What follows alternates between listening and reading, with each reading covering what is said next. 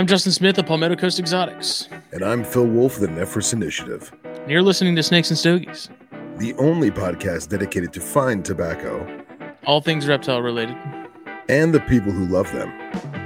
As part of the Herpetoculture Network.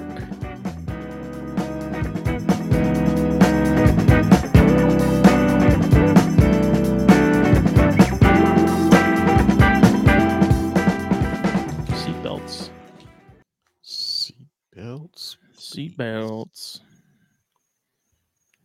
Here, Overrated. Here, uh, eh.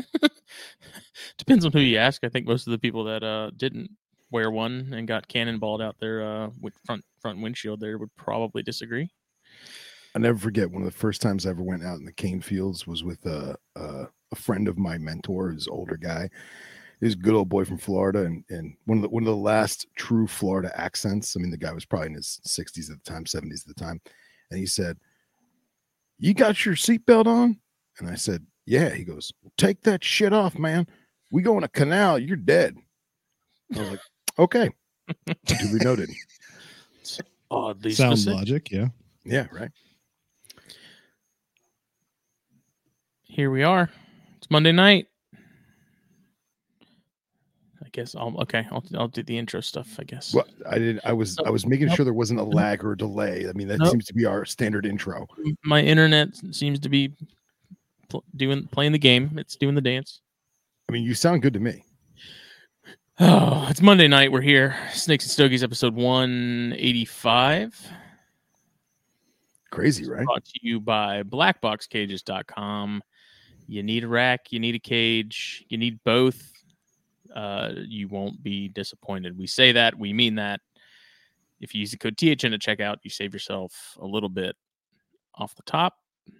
Uh, if you're in the general southeast region near North Georgia, we recommend you just go set the pickup option, save yourself a lot on shipping, and then go and pick up your your stuff yourself and take it home and then enjoy it. Uh, what's Scott saying?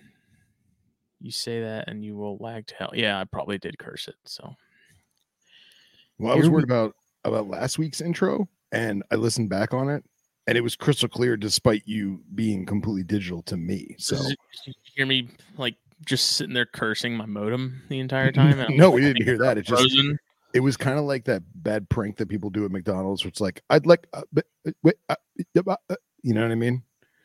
That's kind of what. But then when I listened to the actual recording, it sounded fine. So keep going with the sponsors. That's that's crap. I don't like that. Um, yeah, awesome cages, awesome racks. Uh, did a little bit of rearranging of my room, so got plenty of hands-on time with with mine. Um, the Ackies are in a new residence, so I had to unstack everything, take the Ackie cage out, which ended up evolving into just rearranging the entire room. Of course, it was originally going to be like I'll just take the Ackie cage out, put the uh, you know the the Gonyosoma cage there back with some of the BioGs on it and the Persinnum and all that stuff. I was like, this will be fine. And then it just morphed into, well, what if I move this over here? Will I have more space for these V70s over yonder? And it just like straight up my entire room layout has completely like flipped. So But imagine how bad it would be, or more difficult it would be, if you didn't have beautifully orchestrated black box cages. this is true. It would look like an absolute garage sale. Yeah. Be like I'm I'm rearranging my booth at the flea market. You know. So either way, they held up great. Uh Katie multiple times as we were shifting things around, um, just commented on the build quality because especially those uh, XR16 racks, like when those things are full of of bedding and, and snakes and stuff, like they, they got some weight to them. Those tubs and everything, man, they they're they're hefty. So that was a, was a It's actually- A question I've been meaning to ask Is there an option if you get a black box rack? Is it an option to get lids with your tubs so that you could remove every drawer for cleaning and storage and just put a lid on the animal? I don't. Do they make lids for the Vision tubs? I thought they did. I don't know. They might. I don't know. I'll have to look into that. Yeah, we'll have to investigate. I'd imagine if they had one, it would be one that just snapped over the edge you know, because it's got the little handle on the front and stuff too. So maybe that would have uh, probably made things a little bit easier. But it's done. I hate rearranging my room. I feel like I have to do it probably once a year, every other year, and every time it's it's like moving. It's just a pain. It, it's never something that's simple. It's a ridiculously long, drawn out process that usually ends up with me being frustrated and uh, wondering why I'm doing it in the first place. So, but I think I got a little more room now. It's a little more open. Room doesn't feel as uh, cramped or sort of claustrophobic. So, but all of it does look good because it's blackboxcages.com. Check them out. Uh, fulviusapparel.com. Also use the code THN at checkout. Got a Black Friday sale that I will be dropping here soon. Uh, it's a short week at work this week, so I'm planning to spend uh, probably sometime tomorrow night and the following nights getting some new stuff added to the website and then getting the Black Friday sale stuff sort of going. Uh, it's not going to be anything too crazy, um, so don't get too excited, but it's going to happen. It's going to be a thing. Uh, got some orders going out tomorrow. So use the code THN at checkout and you get 15% off of your order. That is for THN listeners and viewers like you. The only time, only place you get that code is in our link tree when I have the link there and right here. So take advantage of it. Um, Puget Sound Pythons, good people in the Pacific Northwest. They have a rather large season coming up. So you need to go and follow their morph market and see what they will have here in the next coming weeks. Um, sounds like they've been real busy getting getting things prepped and getting pairs ready and all that good stuff. So Tis the season. it is. Uh, and then, I mean, last but not least, the guys right below us there, Mm. cold blooded caffeine. Hey. Whoa! What is that? Ooh. What? We, make them full screen real quick. Oh, look at that! Look at that! Hold on a second. My arm's getting tired. How tired. do you how do you work the, The, damn the good stuff. There we go. Look at that bag. Yeah. Get the good stuff. Oh, that label though. I wonder who did that. I some rank amateur. Awesome. Nice. Well, there it is, kids. Cat's out of the bag. All right, we're done. Wrap it up. There you go. Wrap it up. Wrap it up. this has been episode 185 of Snakes and uh, but yeah, Cold blooded caffeine. in the Yeah. house, in the heezy. What's up, boys? What's, What's up, happening, guys? man? It's been a minute. I know it's good. It's good. We um we've been promoting without promoting. And obviously people can put two and two together that we were going to do a collaboration with you gentlemen, but Yeah. it is official. It is what, what what did we decide? It was the Snakes and Stogies blend. Is that what we're calling it? Snakes and Stogies blend. Yep. Yep. it? Excellent. Excellent. Excellent. Yep. Ah, And it is officially live, so you can order it as of right this moment. I'm popping the link in right now. Awesome. So, yes, in case you guys aren't putting two and two together, we are joined tonight by cold blooded caffeine. Uh, Trey and McKendrick have been kind enough to join us this evening to promote the new Snakes and Stogies blend, something that we've been very, very excited for, for I dare I say weeks now, if not months, right? Yeah. Yeah. I think I mean it's been yeah, months because we we we were talking about it before Daytona, right? Yeah. Yeah. I think we Yeah. I think we pitched it before Daytona and you know, stuff comes up and happens and Yeah. things take some time to to get ironed out and here we are, ready to go. That's it. Love it. So uh, I actually I had uh so the boys sent Smitty and I little taster samples for us to get a feel for what we're going to be getting. And uh man, I, I haven't drank that much coffee that quick. It's awesome. Hey, my my bag didn't didn't last terribly long either. So yeah, yes. And Good. Scott, it is sweet and nutty just like me. Um no, but what's crazy is I I love that the bags have that that valve on it because I literally cut the box open and it just you know when they say oh it punched me in the face with the aroma. No, no, no. This literally tickled and tantalized my senses. I I just remember Well, getting a well- notification that UPS was sending me a package. And I'm like, who's sending me a package? Like, what is it? And it didn't tell me who. And I was like, what's going on? I was like, I was messaging some people like, are you sending me something? It was just, it was, I was very confused because I was like, is this spam or is it real? And then it showed up, and I was like, and oh, then it's it's there coffee. you go. Yeah, It was real. it was real. Yeah. Yeah, but that like you're talking about, Phil, the the aroma, it's the fresh roasted difference. So you know, you're not gonna get something like that with with a uh, grocery store coffee Yeah. or something like that. Yeah. So this stuff is fr- ro- roasted fresh, and you're gonna get that. You know, as soon as you open the box, it's gonna hit you. Uh, one of my favorite things is taking it to like the UPS store or something, and the Oh, yeah. the people working there will be like, "Oh, is there coffee?" Like you can smell it through Yeah. the cardboard box.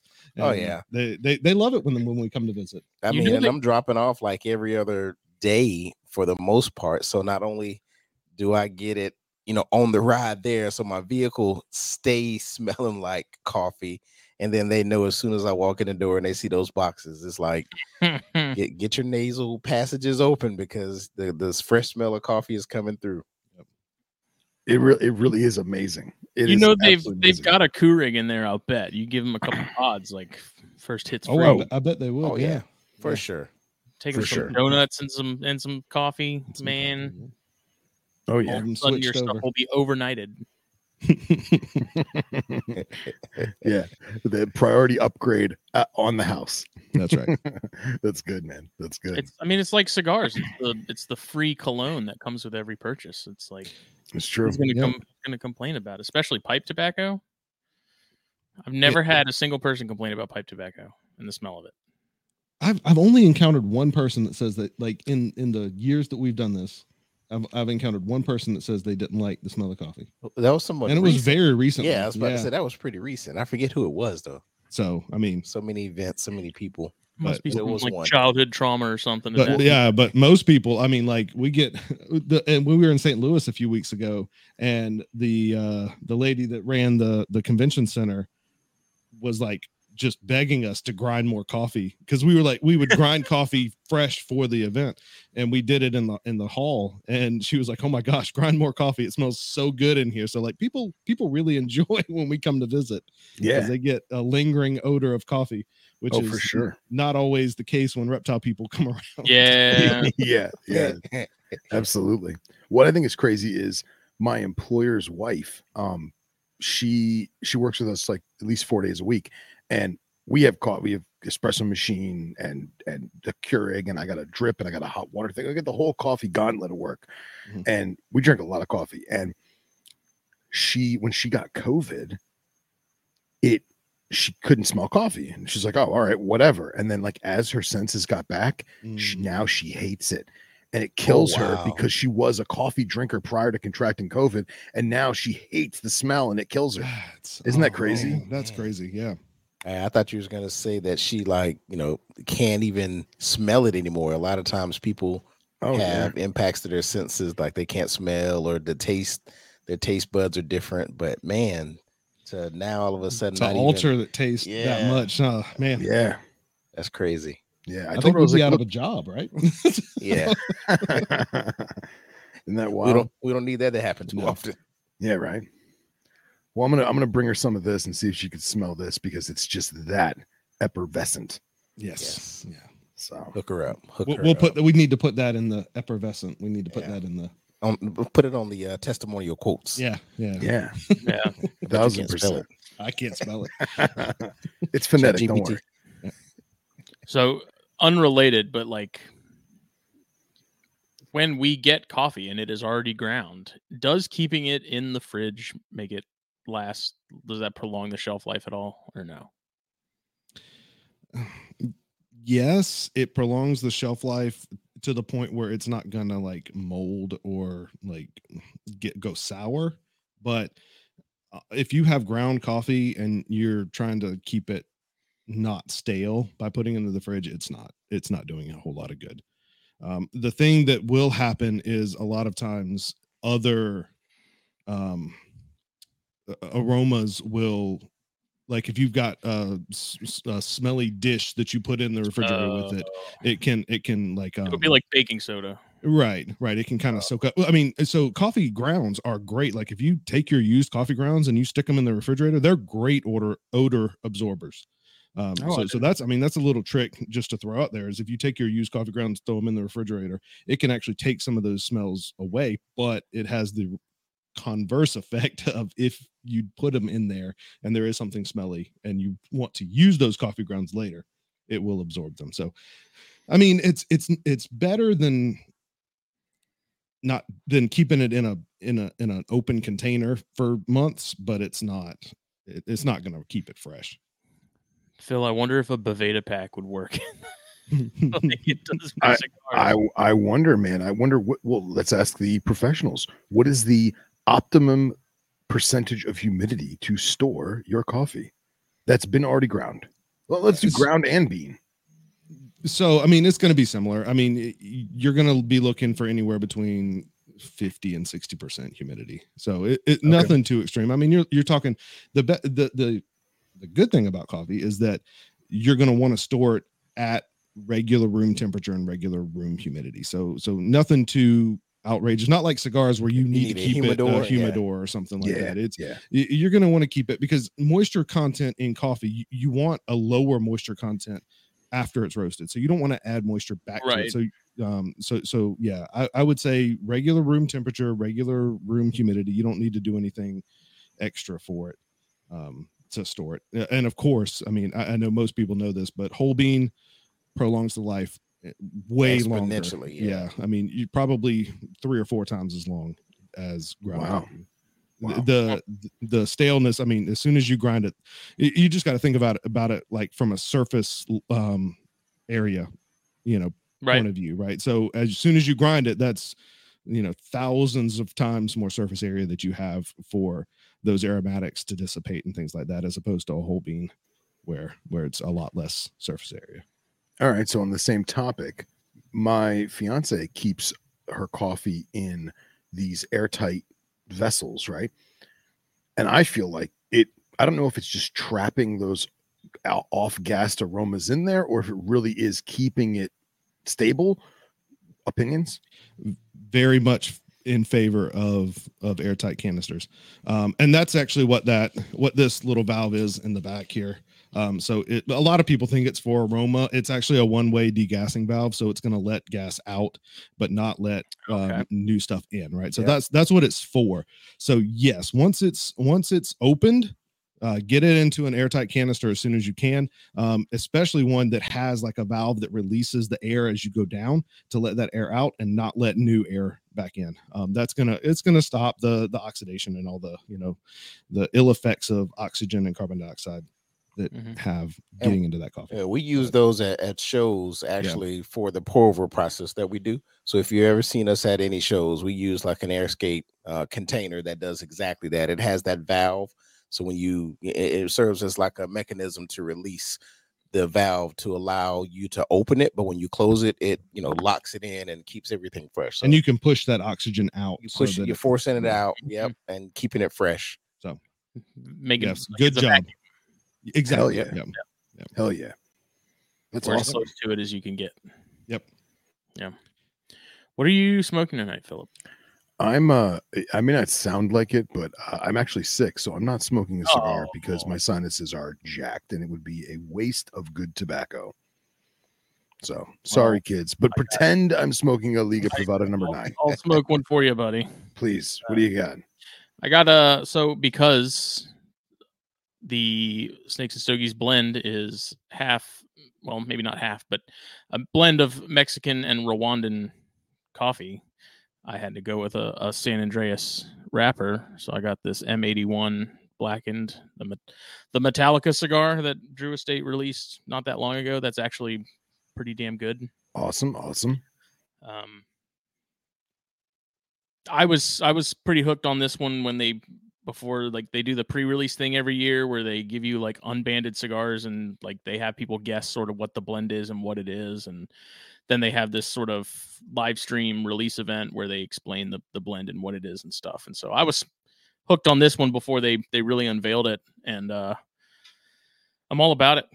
It's it's a good it's a good smoke and since again because the blend has Mexican coffee in it, and I like that San Andreas Maduro wrappers on on cigars. It was a pretty good good choice. And then the uh, the old the old standby Nica Rustica broadleaf Maduro as the uh, second string there. Hell yeah. Hell yeah. Boys, are you partaking in adult vice this evening? Uh, you want to guess? I have co- I have coffee. N- no adult adult vices today. We can't smoke because we're in our roasting facility, so so that's out, and uh, we have to work tomorrow. And Um, Uh, My adult vice will be waiting on me. oh, is it? Oh, is it? Uh, my- right at the Ah. conclusion of this uh, Excellent, episode. Yes. so so we're we're we're partaking in coffee, but That's good. but that's it That's for good. tonight. Wow. So the actually, uh, I'm uh, what I've been curious about with the whole sort of the blending process itself is like how do you go about finding the right mixture from the because obviously just like just like with cigars different parts of the country and different uh, territories even within those countries like you're going to have differences in the flavor just from the soil and things like that the microclimates of the of the region. Um so what's like how do you go about like when we come to you and we're like let's do a you know a mexican something with you know uganda or rwanda you know Mhm. how do you go about putting that together to make it to make it work Yeah, so you you kind of said it right. So it's I, I have an idea of what I want when when we talk about. Um, I mean, of course, we you know when we we started talking about coffee with you guys, uh, a Mexico with with Smitty with your Bairds made sense, and then Phil with your your venomous stuff, an African coffee like a Central African coffee kind of made sense right? So so we wanted we knew we wanted to be in those areas. Um mexico mexico has a few regions of coffee producing area like areas um but it's not as as difficult to fu- like hone in on as some of your larger producing countries like brazil and colombia and things Mhm. like that. So it, there's not a whole lot to choose from when you're talking about mexico. Um chiapas the region where the coffee that's in this blend comes from I I really like it because it's got like a instead of like a, a a dark chocolate base, which is a lot of your Central and South American coffees. Um, uh, the the Mexico Chiapas has more of like a toffee base to it, so it's a little bit sweeter, a little bit Mhm. creamier, I guess, than what you would expect from like a South American, like a like a Colombian, um, which I really liked. And, and I thought it would go well when we were talking about an African coffee because African coffees, especially like Rwandans, tend to be a little bit more floral um, in flavor and and so i didn't want to put something that was too overpowering on on the on the front end like as a base because you're going to taste that you're going to taste that central american coffee kind of first. That's going to be like Right. your base level. It's going to be the more overpowering flavor um, because it's going to be that that like toffee or that chocolate base. You're going to you're going to get that. And especially coffee drinkers the people that enjoy coffee kind of expect that that that kind of chocolatey base. So i didn't want to overpower that chocolate or that toffee in in the case of the mexico with something that was going to just get lost in the shuffle. So choosing the toffee and then going with something a little bit more floral to bring out some brightness in in the cup um, because i knew that we wanted to go to a medium roast. Um, and, and with a medium roast you want to you want to accent some of the the the the nice aspects of the coffee without um, losing a lot of the sweetness. And and so with those floral notes, you can get that sweetness, but having that like toffee flavor um, up front with the Mexico kind of helps that that um, that sweetness linger in the cup. And also the nice thing about taking it to a medium roast is that you get that um that both the Mexico and the Rwanda have like a grapefruit kind of tang to it Mhm. um but when you take it to a medium you can kind of roast out a little bit of that acidity which a lot of people find a little bit um, you either love it or hate it when you're talking about african coffees. And, and so you can you can kind of smooth that out a little bit and make it like a nice rounded uh, balanced cup with those sweet and floral notes to it. So that's kind of what i was going for when we when we did the the blend. Um honestly it was something that i was pretty intrigued to try because uh, i've never really seen that combination before um and so I you you see you see some some African coffees and some Central American coffees, bef- but I've never seen a Mexico Chiapas and a and a Rwanda together. And honestly, I mean, I thought it turned out magnificent. I, Oh, I was loved it. Really, I was really Yeah. impressed with it. Um, and and we fine tuned a little bit. It's actually it did end up being 50 50. Um, I Oh, actually okay. started a little heavier on the Mexico. Um, but like I said, I, I lost a little bit more of the floral notes, um, more than I wanted from the from the Rwanda. I really wanted that Rwanda to stand out because I really wanted that to be an introductory to people who hadn't really had that uh, that African coffee experience before. Because a lot of times when you hear African coffee, you think Ethiopian Yirgacheffe, and it's the like punchiest, acidic, like it it it Yeah. tastes like you're drinking like apple juice or something, right? It's it's um and so I wanted an introductory to African coffee without it being an Ethiopian Yirgacheffe. And um I like Ethiopian Yirgacheffes, um, but not everyone does. And so I thought that this blended really, really well together and brought uh, with the 50-50 balance, brought out enough of those floral notes to to really get a feel for it. Awesome. So Awesome. just like cigars, man. It's like it's you want to find the the tobaccos that work together, not Yeah. against each other. You know. So Uh, uh, uh, go ahead. we're, no, we're gonna say Trey. Uh, well, I was going to say, and it- it's interesting because you do have so many different palettes to choose from, and the, the possibilities of combinations are endless, right? So some of it has to do with us having uh, access to certain coffees. Like I know we had talked about some other areas where they're a little bit harder to get um, access to some of those coffees. So the reason why we started with the Mexico and the Rwanda is because we had we had those in stock. Yeah. Um, and so so that also helps as well. What I was gonna say is uh, ha- having had like uh, how do I phrase this?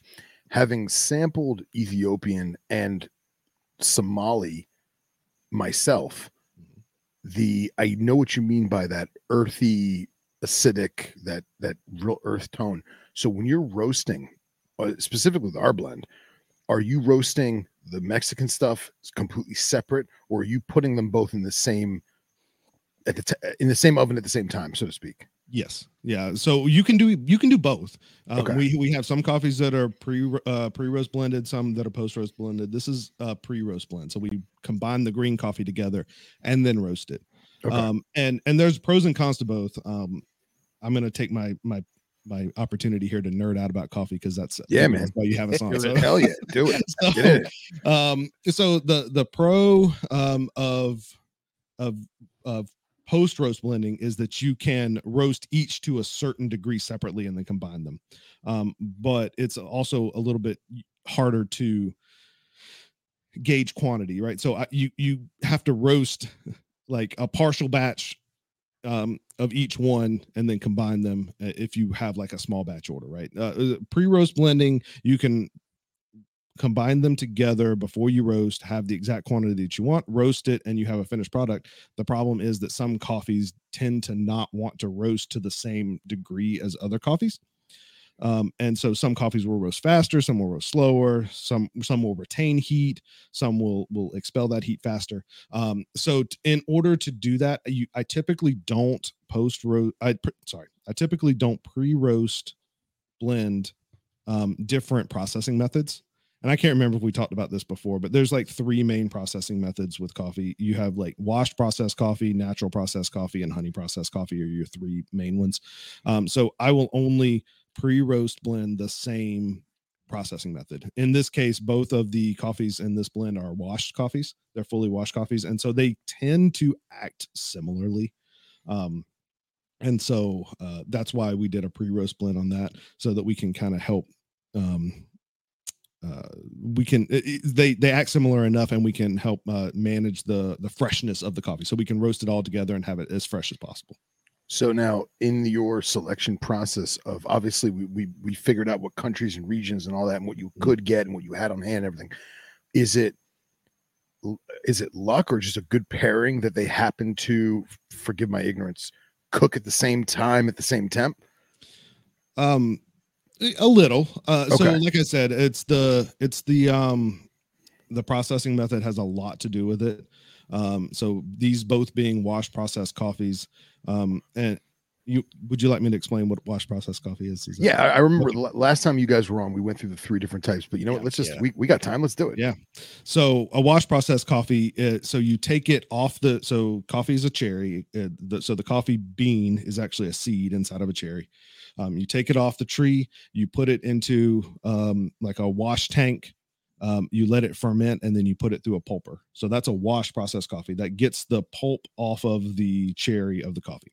A natural process coffee, it comes off the tree, goes onto a raised bed usually, um, and it ferments there it dries out there uh, depending on the climate for two weeks to 30 days or something like that until it reaches a, a an appropriate um, uh, moisture content and then they depulp it um, and, and then uh, honey processed coffee is kind of a hybrid between the two. So they'll let it rest on those raised beds for a shorter amount of time um, and then they'll run it through a wash process or a, a depulper um, so those are the three. So because both of the coffees uh, the Mexico and the Rwanda went through that wash process, they tend to act similarly, not identically, but similarly, uh, enough that I can predict what they're going to do as, as part of the roast.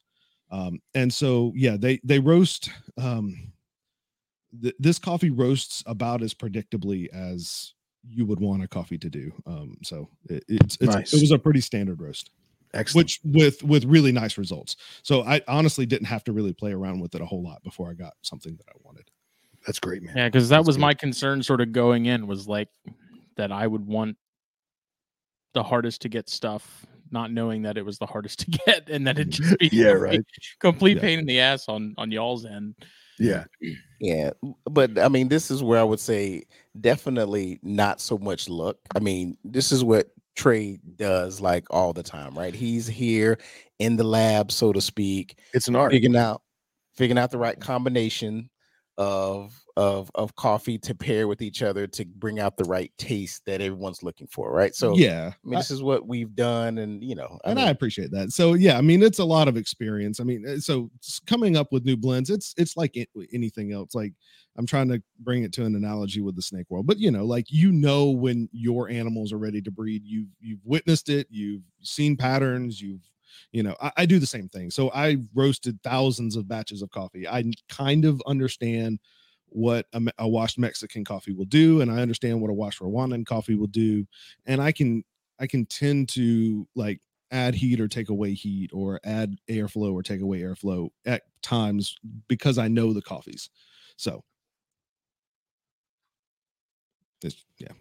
It's, it's a lot of practice and yeah. Hell yeah. So,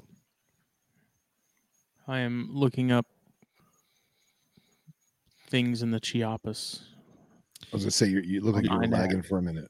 Yeah, you're gonna have. I actually looked it up earlier on iNaturalist. So you're gonna have like Central American boas in that area. You're gonna have a lot of um, uh, abronia in that area.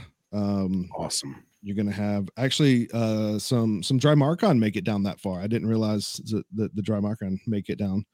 Um, I think they call them the Southern Indigos or or something like that. Yeah. Um, what else? Uh, Jumpers, Phil. I see. I see some Oh, nice. jumpers Nice. on there. Coleonyx elegans. Very cool. They had some like Morelet's, crocodiles, Yep. and American crocodiles. Oh wow. Yeah. Their equivalent of coach whips. Some mas- masticophus, Very cool. coral snakes. I would say put it up on the screen, but we'd probably crash. Yeah. That's awesome, man. That's so cool. Yeah.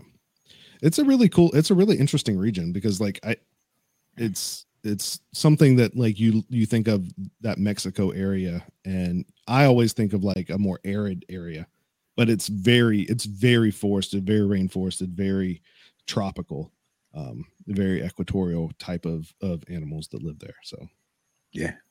Fantastic. tons of anoles. That's that's like three quarters of what I saw was posted on that. Oh, wow.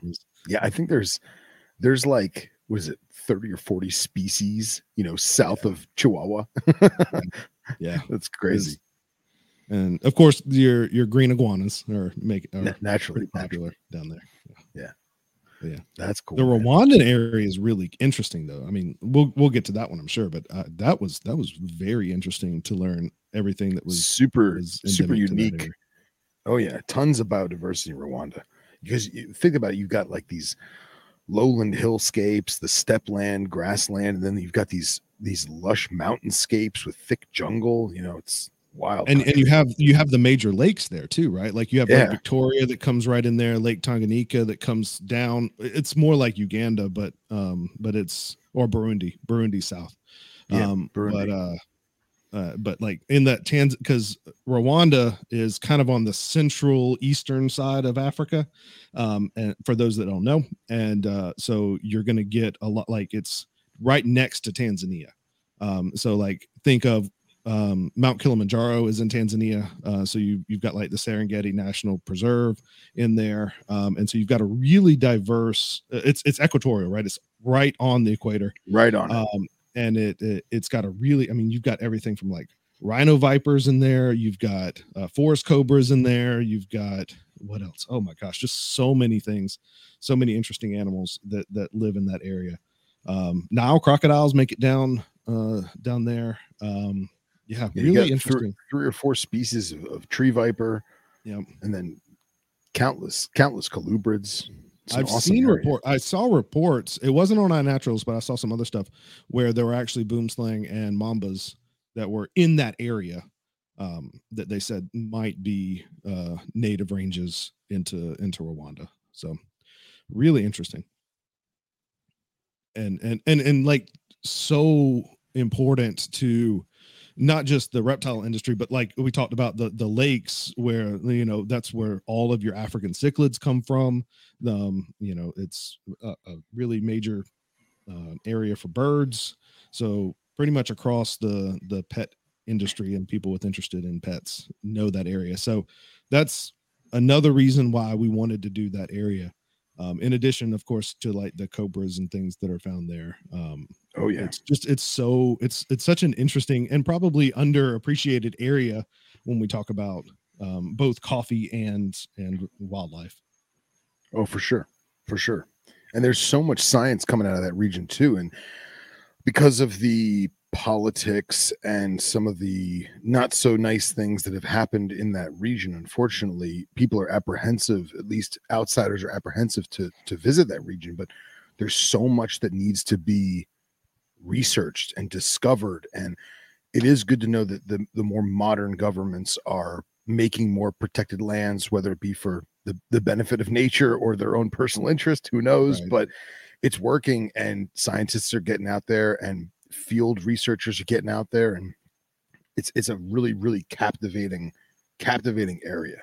Yeah, it, it's it's interesting. That's a good point, Phil, because I mean, all that like Uganda and Rwanda and Burundi are are right on the edge of like the Democratic Republic of Congo on one side and then Sudan on the other. And so, like you said, you you almost have to go through those areas to get there. Yeah. Um, and so it makes sense why there has been limited um access for people to do wildlife conservation stuff with everything else going on. But Yeah.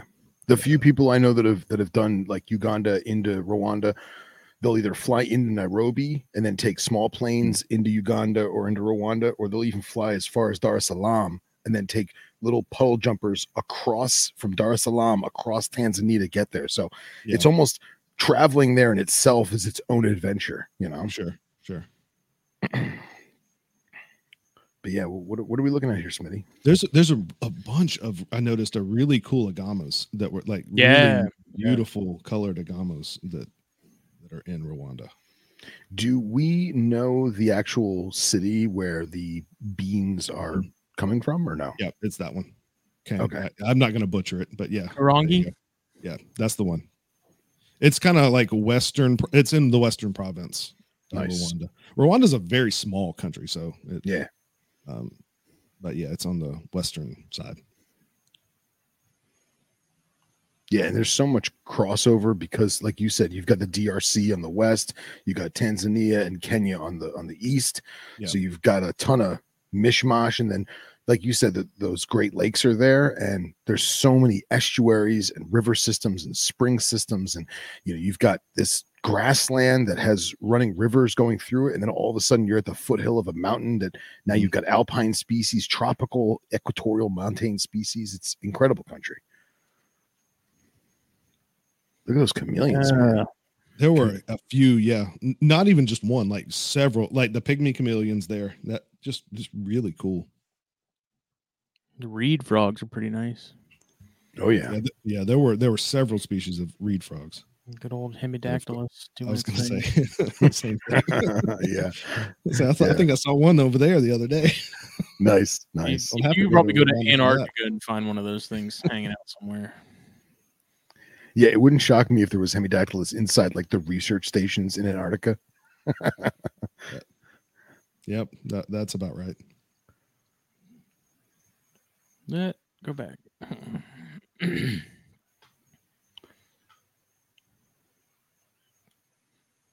Because I also put arachnids because I'm curious as to if they had any like scorpion species and stuff there.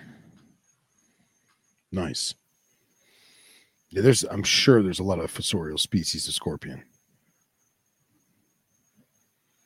Oh, now croc, look at that. Oh, there we go.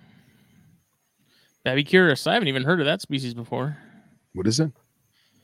Uh, hold on a second. Babycurus centurimorphus. Centurimorphus. Interesting. That's pretty, pretty cool. Yeah. Seems like a more like roided Mar- out Gygus. Well, I was gonna say it's it's like a a marble Jacksoni. Oh yeah, look at that. Very Jacksoni. With the with the black on the tips and oh awesome bug. That's such a cool group of group of scorpions. Yeah, Makes me makes me want some. I know, right? Oh, What else we got here? A lot of lizards.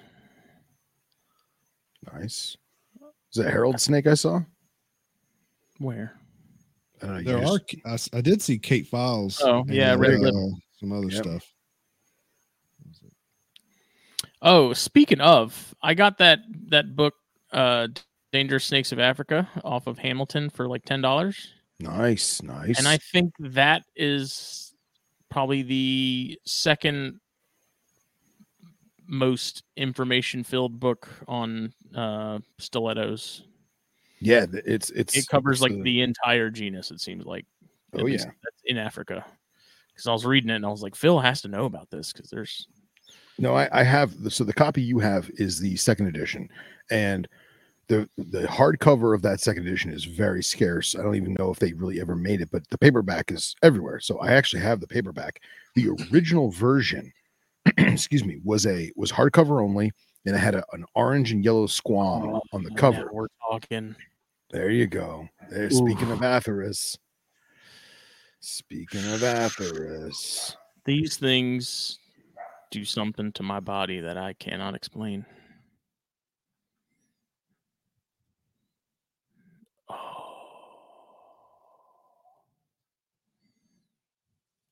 Did did I freeze? Or is everyone just You there? No, we're just in shock. Silo, Oh, the green just- snake. Yeah, we're just, Just sound like your, your spirit froze for a second there looking at Dude, that is like if there was ever a snake on the planet that I I fully want to know everything and anything about, it's it's Nitschei without a doubt. Oh yeah. Well, speaking of Atheris, like I was saying, the the original version of uh, Stephen Spawls' book was a hardback red red jacket with a, a red and yellow squam. And if you found that book secondhand in the past ten or fifteen years, it was anywhere from two hundred to three hundred dollars because it just it was just that rare of a book, and most of them were signed by Spawls. And uh, I never bought it because I was like, I, I can't, I can't justify it because at the end of the day, it is just a field guide. You know what I mean? It's the quintessential venomous snakes of Africa field guide, but it is just a field guide. But I am very happy that I got the one you have because it does, excuse me, have so much information on Atractaspis.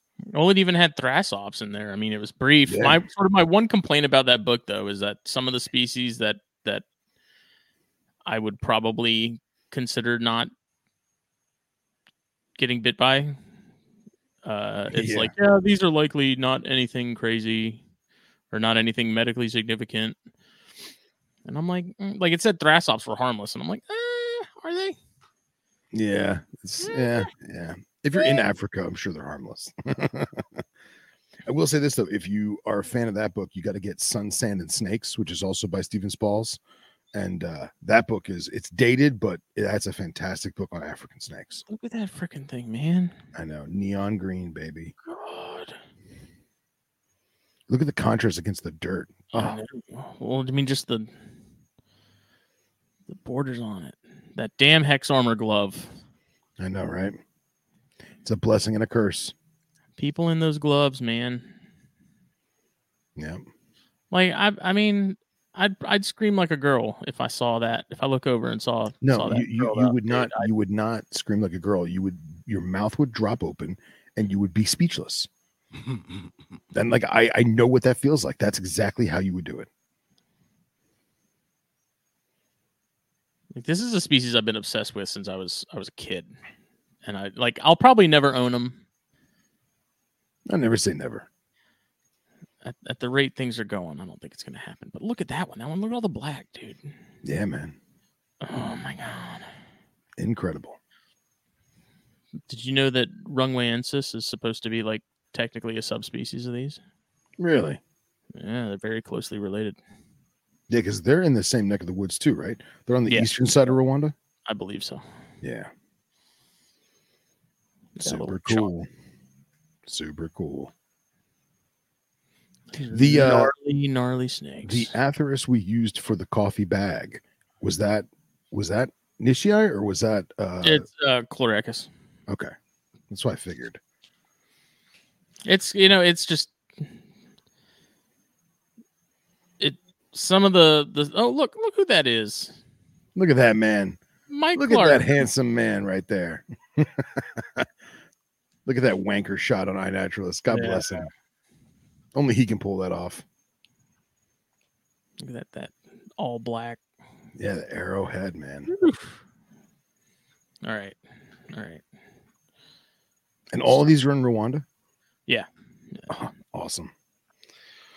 Awesome possum. We need to next time Mike goes, we need to hitch a ride with him. So Oh, absolutely. Absolutely.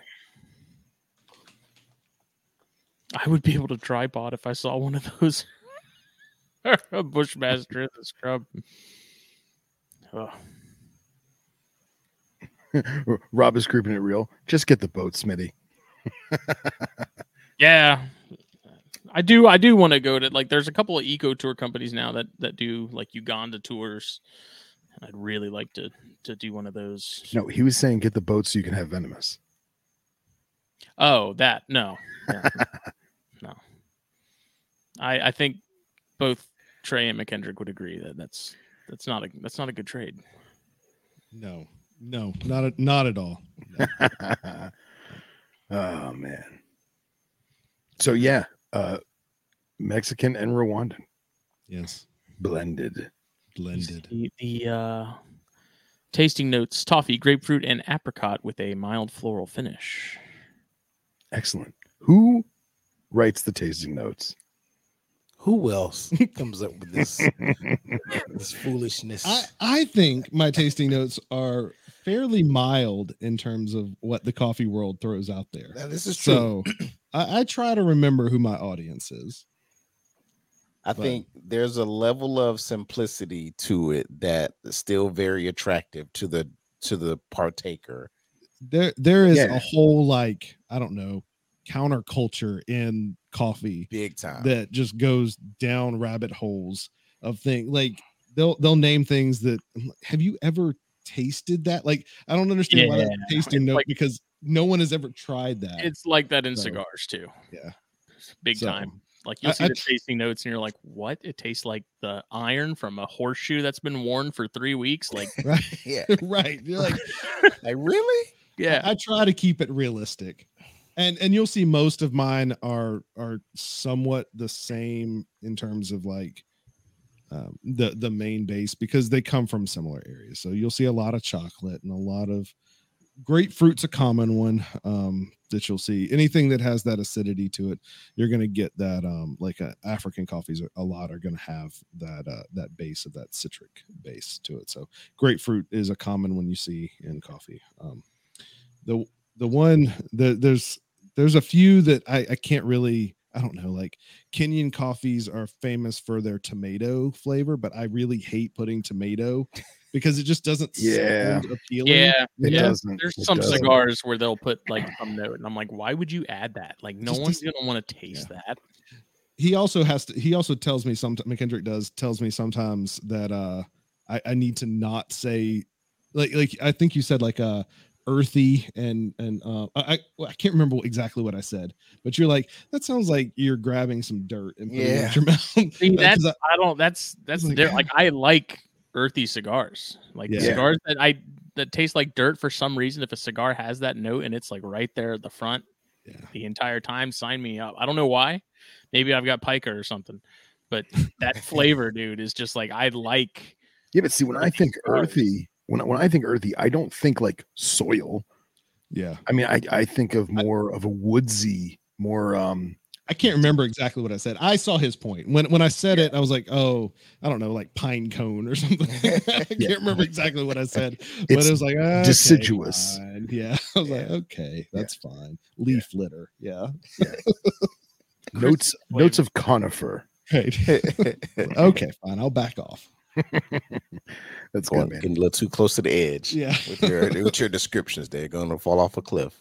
I will say this though, Smitty and I have talked about this with cigars in the past, where if there is a notes sheet or or a notes, you know, key, if you will, we will not read it, and then I'll smoke a cigar and then write what I think down Mhm. and see if any of them matched. Yeah, because then you get a confirmation bias. Yeah. You're like looking agreed. for it, you're gonna find it. One hundred percent Right, right, agree. I mean, uh, just keep in mind for for everyone listening that the, the tasting notes are marketing, right? It's it's all. I mean, it, it depends on on who's writing them. You try to be realistic because you want people to be happy with the coffee, Right. but it's it's a marketing tool that that people that has been kind of adopted as standard in in the world of coffee and the same thing with cigars is you're trying to make it as appealing as possible to the person so i always recommend you know un- understand what you like but also try and taste it unbiased um and and that's a lot of what coffee is like um there's and i'm sure the same thing with cigars but there's there's a like a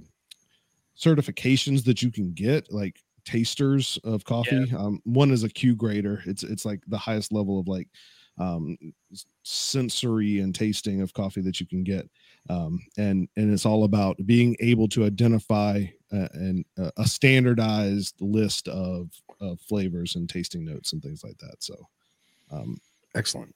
so yeah Yeah, there's just a level of subjectivity to to the notes and stuff because it's with cigar reviews. Like I- you know, I've talked about those uh, a little bit here and there in the past, but like those are only. I don't I don't take those too seriously when I read them because there's going to be biases, whether they're conscious or subconscious. I think Yeah. uh, and most of the time they are blind reviews like they don't have a band on them they don't know what it is they're just smoking it and they're rating it um, it just so happens that that the companies that seem to spend the most in ad space in some of these magazines get the best reviews uh, it's kind of kind of it's interesting how that happens Yeah. yeah Yeah. But I mean, it's it's completely subjective. Like everyone's palate's different. So like what I find to be mild, Phil may find peppery, or what Phil finds to be, you know, just really sort of strong and, and in your face, I may find to not be. Um, so that's yeah. interesting you say that because I think the same thing with coffee exists in terms of like roast degrees. So we, you also have so in term even in addition to the flavor notes of coffee, you have the degree that it was roasted. So like light, medium, and dark. Um, and some people's classification of a medium roast versus a dark roast may be vastly different. And so like and and people's preferences and tolerances for that can be very different as well. And I'm sure the same thing again with cigars and the Mhm. the mildness or boldness of it. So I will say this: my uh, like I said, we drink a lot of coffee at work, and my employer tries to vary it up best we can, but there's a certain brand uh, that I won't mention, but it begins with a P and ends with an Eats. Um, Mhm. it uh, we Mhm. got two boxes in. One was a medium, one was a dark, and the medium roast tasted great. The dark roast literally tasted like they put liquid smoke in it. Like they Ooh. try, like they they forced the peatiness. Like I see the group chats talking about scotch, right? And in my, for me, I like I love scotch, but and I like a peaty scotch, but there's a certain level where you're adding so much shit into it to make it what it probably could never really be. Right. You know what I mean? Like there's a difference between adding peat to smoke out your scotch, right? Or just adding smoke smell, smoke taste. Like that's just come on. and, and that's exactly what they're doing um so when when you roast a dark roast uh, so the the company that you mentioned the one that starts with p and ends with eats um is commodity grade coffee right, Right, so right. so you're you're talking about coffee that isn't quite the same grade as specialty coffee which is what we roast and and that's not to say that it's better or worse or whatever i mean it's it's objective some people love that flavor in coffee Right. And, and Um, for but coffee that's going to sit on a shelf for months on end, Sure. it tastes good. you Sure, know? sure. Um, specialty coffee is anything that scores 80 or above on a 100 point scale. Um, so just kind of an idea. And and commodity coffee can be anything lower than that. Um, it could be a 79 and it's still commodity grade coffee. Um, so just keep that in mind. But my point is that um, they are going to roast that a certain way because of what it is. So when we roast dark roast and specialty coffee, I want to. Tr- my goal is to try and retain as much of that bean flavor as I can, um, so that you you get what you're paying for. You're paying for a specialty grade product. I want you to get a nice smooth roasted, you know, but still get some of the the uh, original bean flavor. When you're talking about the commodity grade coffee and the stuff that that some of the the major coffee producers are putting out, they're going to roast it hot and hard right and that's where you're getting a lot of that that that Mm. smoky flavor come because they're hitting it so hard with heat up front that you're getting a lot of evaporation early and you're getting a lot of smoke in the roaster and you're getting that smoke aroma imparted on the beans as they roast through um and, and so that's that's what they're doing. They're hitting it hard and they're hitting it fast and they're roasting as fast as they can. Um and and again some people love it. Um i tend to not like it. I like lighter roast coffee because i like the bean flavor. Um but that's ex- you're exactly right phil is that's exactly what they're doing is it's it's almost like they're not even adding liquid smoke they're a- adding literal smoke to it. Yeah, yeah. And it what's what's what's sad is that when I when I brewed it in the Keurig or whatever the hell we have there, I can't remember what brand it is, but it the smell was infinitely worse than the taste. The taste was like, eh, it's all right. But like the smell, like which is the polar opposite of yours. Your smell is just like, oh my. Yeah. Oh But- my. but speaking of scotch and and and i'm going to throw this out there because you're going to have to come see it as a, at a show to get it we do do a uh, bourbon barrel aged coffee now which is absolutely fantabulous. Excellent. fantabulous. Um, Fantabulous. but we only do it at shows so you can't get it online. It's and we do that because it's uh, hard to like you have to age it in the barrel for 30 days and it's it's kind of hard to like keep that on the website with one-off Right. orders. We kind of have to do it as a batch. Um and so that's why we do it at shows only. So come see us at a show. We'll have bourbon barrel aged coffee. It tastes like bourbon like like Nice. legit Wow. so it's crazy Can I can I ask some some questions? And, and if this is trade secret, feel free to say no. But go ahead so, how old are the casks you're using? And are you putting it in whole bean, or are you grinding and then putting it in? Yeah. So um, the the barrels themselves are once used bourbon barrels. We get them from a local um, distillery here in Charleston. Um, it's it's High Wire Distillery, in case uh, anyone local um, knows that. But it, they're right they're right in downtown Charleston. Um, they're once used, and I think the ones that we have are five year aged. Um, so they had the bourbon in them for five years, and then they of course drained them, and then they get we bought the barrels. Um, and then what we do with them is that we put the actual the raw coffee. So they're not roast. The beans So- aren't roasted yet. So green so we put coffee. the green coffee Excellent. into the barrels, let them sit there for 30 days. They soak up all that char and all that good stuff that's left behind, Nice. and then we uh we roast them after 30 days. So That's awesome. It's Is it's 30 tasty. days like the sweet spot, or is that like That's if you- the part where- leave them in there longer? You could, you could. We never went past 30 days because it about knocked McKendrick out. Um, he got a little tipsy the first time he opened that barrel. Um, there's a picture on our Instagram if you want to see what uh what barrel Yeah. drunk looks like.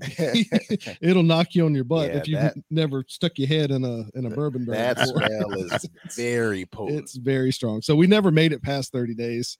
Um, but uh 30 days does the job. Let's just say you- Nice. you taste bourbon. And let me ask you this: Did you guys settle on that because of the fermentation time, or just thirty days was just an easy number to keep track of? Uh, it's probably i mean more so the second time so we or the second part so we when we when we initially started experimenting with the bourbon barrels we took it out what was it like once a every week we took it out i can't remember but i think it was like every seven days we took a little bit out sample roasted it tried to see which Yeah. each tasted like and we got to 30 days and we're like eh, the, the difference between like 21 days and 30 days wasn't like that big of a difference and so we and we actually, said, I think we did leave a.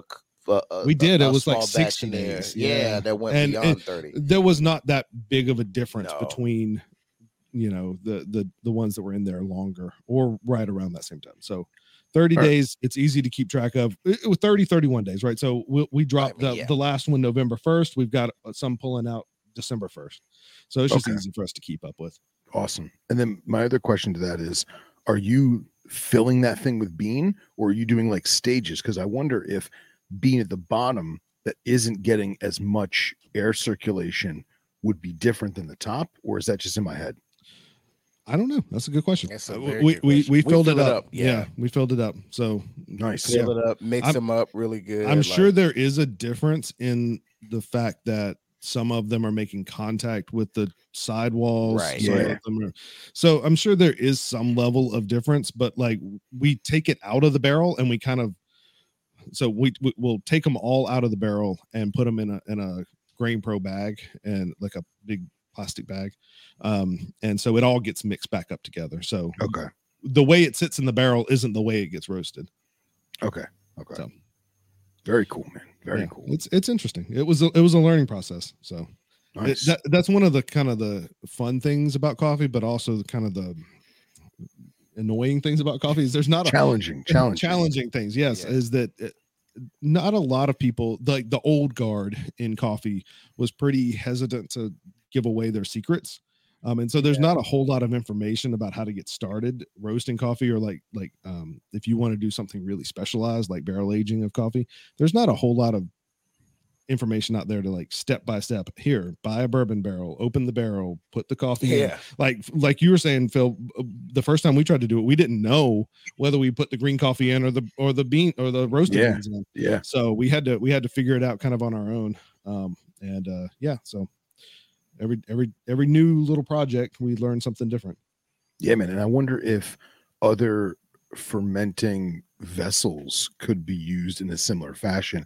Like, I mean, I don't know how good it would be to do like a red wine, but I mean, something to that, that thought process. You know what I mean? we we have actually in our possession a brandy barrel Yeah. we're oh, there we go. There we Yeah. go. we haven't we haven't played around with it yet but um that, that's kind of the next one the bourbon barrel was such a huge hit we had to buy more bourbon barrels so we've got Yeah. those going got three. we haven't them. gotten around to the the brandy one yet but That's yeah. awesome. Oh, I- man, I think it'll, I think it'll be interesting. The the brandy's hopefully sweeter and and yeah. I will tell you this. I've I have personally had just normal drip, right? Mhm. With VSOP and normal drip with B and B, Benedictine and brandy. And Mm, man, that all three of them, I'm not mixed all three, but those two pairing with a good coffee is exquisite. interesting. Just just So- don't don't drink it at eight in the morning. yeah, yes, very very true. Noted. Are you you like selective about what variety you're putting in that barrel? Like, is there one that's more neutral that works better for that? Yes. Um, so what we've been using for the bourbon barrel aged is a washed Colombian coffee. And that's about as traditional of a coffee as you can get. So like when you when when I think of coffee, when I think of my childhood all the way up to being an adult and I think, "Oh, I want a coffee," the taste that I think of is a washed Colombian. Mhm. So probably most other people as well. It's that Yeah, yeah. chocolatey, it's kind of. It it doesn't have a lot of acidity. Doesn't have a lot of sweetness. It's just a chocolate. doesn't have a lot of nuance Taste. to it. It's yeah. Right. Right. Yeah. Right. So so that's and that's what we wanted. We didn't want like something to overpower the bourbon, like or conflict with that bourbon flavor. Um, so we wanted the caramels and the vanillas and stuff that were in that bourbon to pop. Um, and so we wanted as flat of a base as we can get. So it's a very That's nice, awesome. it's a specialty grade coffee. It's a very nice coffee, nothing taken away from the coffee, but it's it's as as coffee flavored as you can get, if that makes sense. Yeah, that's great though. That's great. Yeah, I don't know if we talked about it when we had Trey on initially, but like I've I've experimented with infusing some cigars with with coffee uh, in the past, and it worked pretty well. And Hmm. that was kind of one of the things was like, so you have like your Connecticut wrappers, which are typically your lighter cigars, um, typically a little on the peppery side, but I it was those or Maduros, and I ended up going with Maduros because that is the darker, sort of oilier, oilier um, Mhm. variety. And what I ended up doing was I ended up going and getting like a bag of whole bean off the from the grocery store. I think it was like a bag of Starbucks or something, um, and putting it in a Tupperware with these with some just cheap like house house blend cigars, and left them in there for about a month, just covered in in coffee beans and. uh those things were they were good. It you could Hmm. that flavor definitely transferred over. Um, those beans like absolutely just zapped the humidity though. Like, Really? those things were dry. Those cigars, I put a Boveda pack in there, dude. That thing was was crispy by the time I had pulled it out. It was wild. Interesting. Wow. I, Interesting. I think that makes sense. I mean, coffee coffee is a very low roasted coffee has a very low moisture content. Yeah. So I think that makes sense. Yeah. kind of wasn't all that surprised because it um you know those boveda packs are meant to sort of operate as like a controller of humidity where they're taking in if there's too much and they're putting out if there's too little and if those beans have like really nothing in them they're just gonna sponge all that right out of that thing but So was the was the Boveda pack like turned into solid rock? yeah Oh, Yeah. Okay. Yeah. Yeah. That's, yep that's in tupperware which is Yeah. is, like wild Hmm. because those things by themselves in a tupperware they'll last like a year plus no problem Easy. you know, because it's like a, a saline type solution that they use in those to where I guess they have the ratio right for a certain level of humidity. And uh yeah, like those those beans, man, they just that thing was was like cardboard once I pulled it out. But those Yeah. cigars were damn good. I want to do it again. I wonder if you know where to get coffee now. Yeah, if Yeah. you well, if you have like whole bean that you guys end up not using or like All the stuff, time. stuff that you're just not going to use, like let me know. I, Yeah. definitely. Absolutely. All the time. Yeah. Yeah. Literally all the time. We we I go wonder- through a lot of coffee. I can imagine. I, I wonder if you didn't have the Boveda in there because obviously the beans are extracting the humidity, the liquid from the Boveda, which I imagine would probably be toxic. If you just did the beans and the cigar without the Boveda, could you then grind and drink those beans? Do you think that would be no bueno? I don't see why not. I don't know about Yeah, I mean it's nicotine poisoning or something. those i mean those bovedas too i mean that's like a food grade solution they're using in them you know that They would the beans. How long do you keep them in there? i did it for a month You In might be on the edge of, was- of being a- stale. Okay, sealed tupperware so i yeah. i didn't even have a grinder or anything so i was like whatever you know it was also starbucks i was like Meh. Yeah. But- Well, that, let's let's since you mentioned the the G word. Um, so my fiance's uh, she's Greek and she's been on a Greek coffee kick. She hasn't had it in a few years, and she found a local local shop, if you will, that sells multiple different Greek coffees from where she's from. And uh, I've been drinking it. It's fantastic, and I've noticed that the Greek coffee is so finely ground because you're not filtering it, right? Mhm. Can someone take a cold-blooded caffeine bean and grind it up that fine that it would that it would uh, brew the same way or no? Yes. Is it like a turkish kind of thing It- Yeah. Yes. Ver- yeah. Yeah, they're very similar. Yeah, yes. So those styles of coffee are brew methods and not coffee itself. So you can use any type of coffee.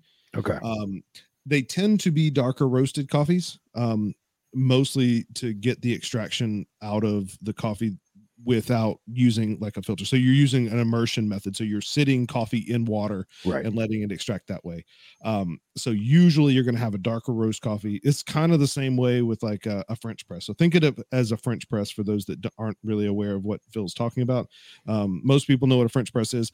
Most people tend to go darker with a French press um, than they would with like a filter coffee because it's easier to get more extraction out of those beans because they're just sitting in water as opposed to flowing through water. Um, but yes, you can use any coffee um, and you just grind it super fine. Yeah. Yeah. This stuff is is like powdered sugar. It's amazing. is powdered sugar. Yeah. Yeah. So it's, what it's they actually, just drink it. They drink it like not filtered. It's just straight up it's- uh, so they put the, powdered the coffee. they put the um the grounds in like a i'm not I'm not sure what the the vessel is called, but it's like a, a little metal pouring vessel thing. Uh, at least the Turkish coffee, uh, they Yeah. usually do it over sand. Oh yeah. Yeah. um and it's but it's similar to the greek coffee correct me if i'm wrong phil um Yeah. and um they usually have the grounds and the water sitting in there and then they pour the water the coffee out and leave the grounds behind Yeah. um, We um we we just do it on the stove just because it's easy, well, sure, right? sure But um, if if anyone knows my Instagram, knobtails.ig, there's actually a video of me making it, so you can see what it is. But uh, but yeah, basically what we'll do is we'll use the the little. It's a I don't want to say it's copper. It might actually be copper with like a wooden handle, and uh, you put in you know a, a teaspoon of of the super fine ground coffee. You can add a little sugar if you want, and then you put in about half of that vessel worth of water because it's going to boil up and then the minute the boil gets to the to the rim right before it overflows you instantly take it off the heat pour it into a small cup. It's got to be a small cup. You can't put it into like a traditional american coffee mug because it just won't settle right. And uh, by the time it's um, unless you are used to drinking lava by the time it's cool enough to drink the coffee has settled to the bottom it actually makes like a paste at the bottom and then Mm. you just drink it like normal and by the time you're Brush done teeth. yeah, honestly, it has almost a toothpastey texture at the bottom. And by the time you're done drinking it, uh, it's it the films at the bottom, and like I've never tasted grinds, if if that's what people are wondering. So yeah it's it's almost too fine like it, it yeah, smitty it looks like like uh pluff mud almost like it's like Oh wow! Yeah. it's like a spongy looking yeah Paste. Paste yeah pasty paste yeah type yeah Yeah. yeah, it almost has the the same texture as like ground cinnamon. Yeah. yeah, yeah. but Yeah. uh you have to so if anyone wants to try that and and you get buy whole beans make sure you get a burr grinder um because you're never going to be able to get um Yeah, That that that, coarseness, that yeah. level of, of fine grind with a with a blade grinder Yeah, for sure, for sure. How did the burr grinders uh, comparatively? What's the difference? I mean, obviously the blade grinders have have blades. They're basically like little blenders. yeah a burr grinder is like um i'm trying to it'll have like a, a circle piece and then one that goes inside and the beans kind of fall in between the the burrs and Okay. it grinds on itself like this Yep. um and then of course the blade grinders spin so the the benefit of having a burr grinder is that the the grinds if you have a decent quality one the grounds the will all be around the same size because they're fitting through that uh those two burrs Right. as opposed to blade grinders that are just spinning it just kind of a random hit it what hits it and what breaks Mhm. it up um so in order to get that fine when you're talking about espresso or or turkish or greek coffee you're going to need something that you can consistently get very fine grind so Yeah, I've, I've done it with like a Ziploc bag and a hammer, and it took forever. Yeah probably probably invest in a, a handheld. Ziploc you can you can get i mean like Hario is a very common coffee uh, manufacturer. They make uh like handheld burr grinders that are 45 bucks or something like that that do the job just fine. Yeah, I, I mean, like the the one that we have, it's a blade grinder, and it's it was like a cheap one from Walmart or something. I mean, it, it's done the job, but it just seems like finding something that's like built to last in anything really anymore seems like it's getting harder and harder to find. yeah your price point goes up quite a bit when you're looking at, at quality um uh, uh, burr grinders. I mean, y- you know, we we have, of course, we have commercial burr grinders, and those would just make your jaw drop as to how expensive those things are. Yeah. But even like some of your residential higher end uh, grinders, they they can they can run a couple hundred bucks to a couple thousand dollars depending on what you want. Um, Wow. so most people, I mean, most people can get by with a with a hundred two hundred dollar grinder and, and be perfectly happy. And and if you get a decent one, I'm trying to remember the the brand that that I used to use. Starts with a B. I can't remember. Um, but uh, it, it was it was a solid grinder. If I remember, I'll, I'll shout it out. But um, it's a decent grinder, and it lasted for a long time until you start trying to run a commercial coffee business and use a household grinder, and then it wears it out pretty quickly. but but it, it- we've all been there, right? No.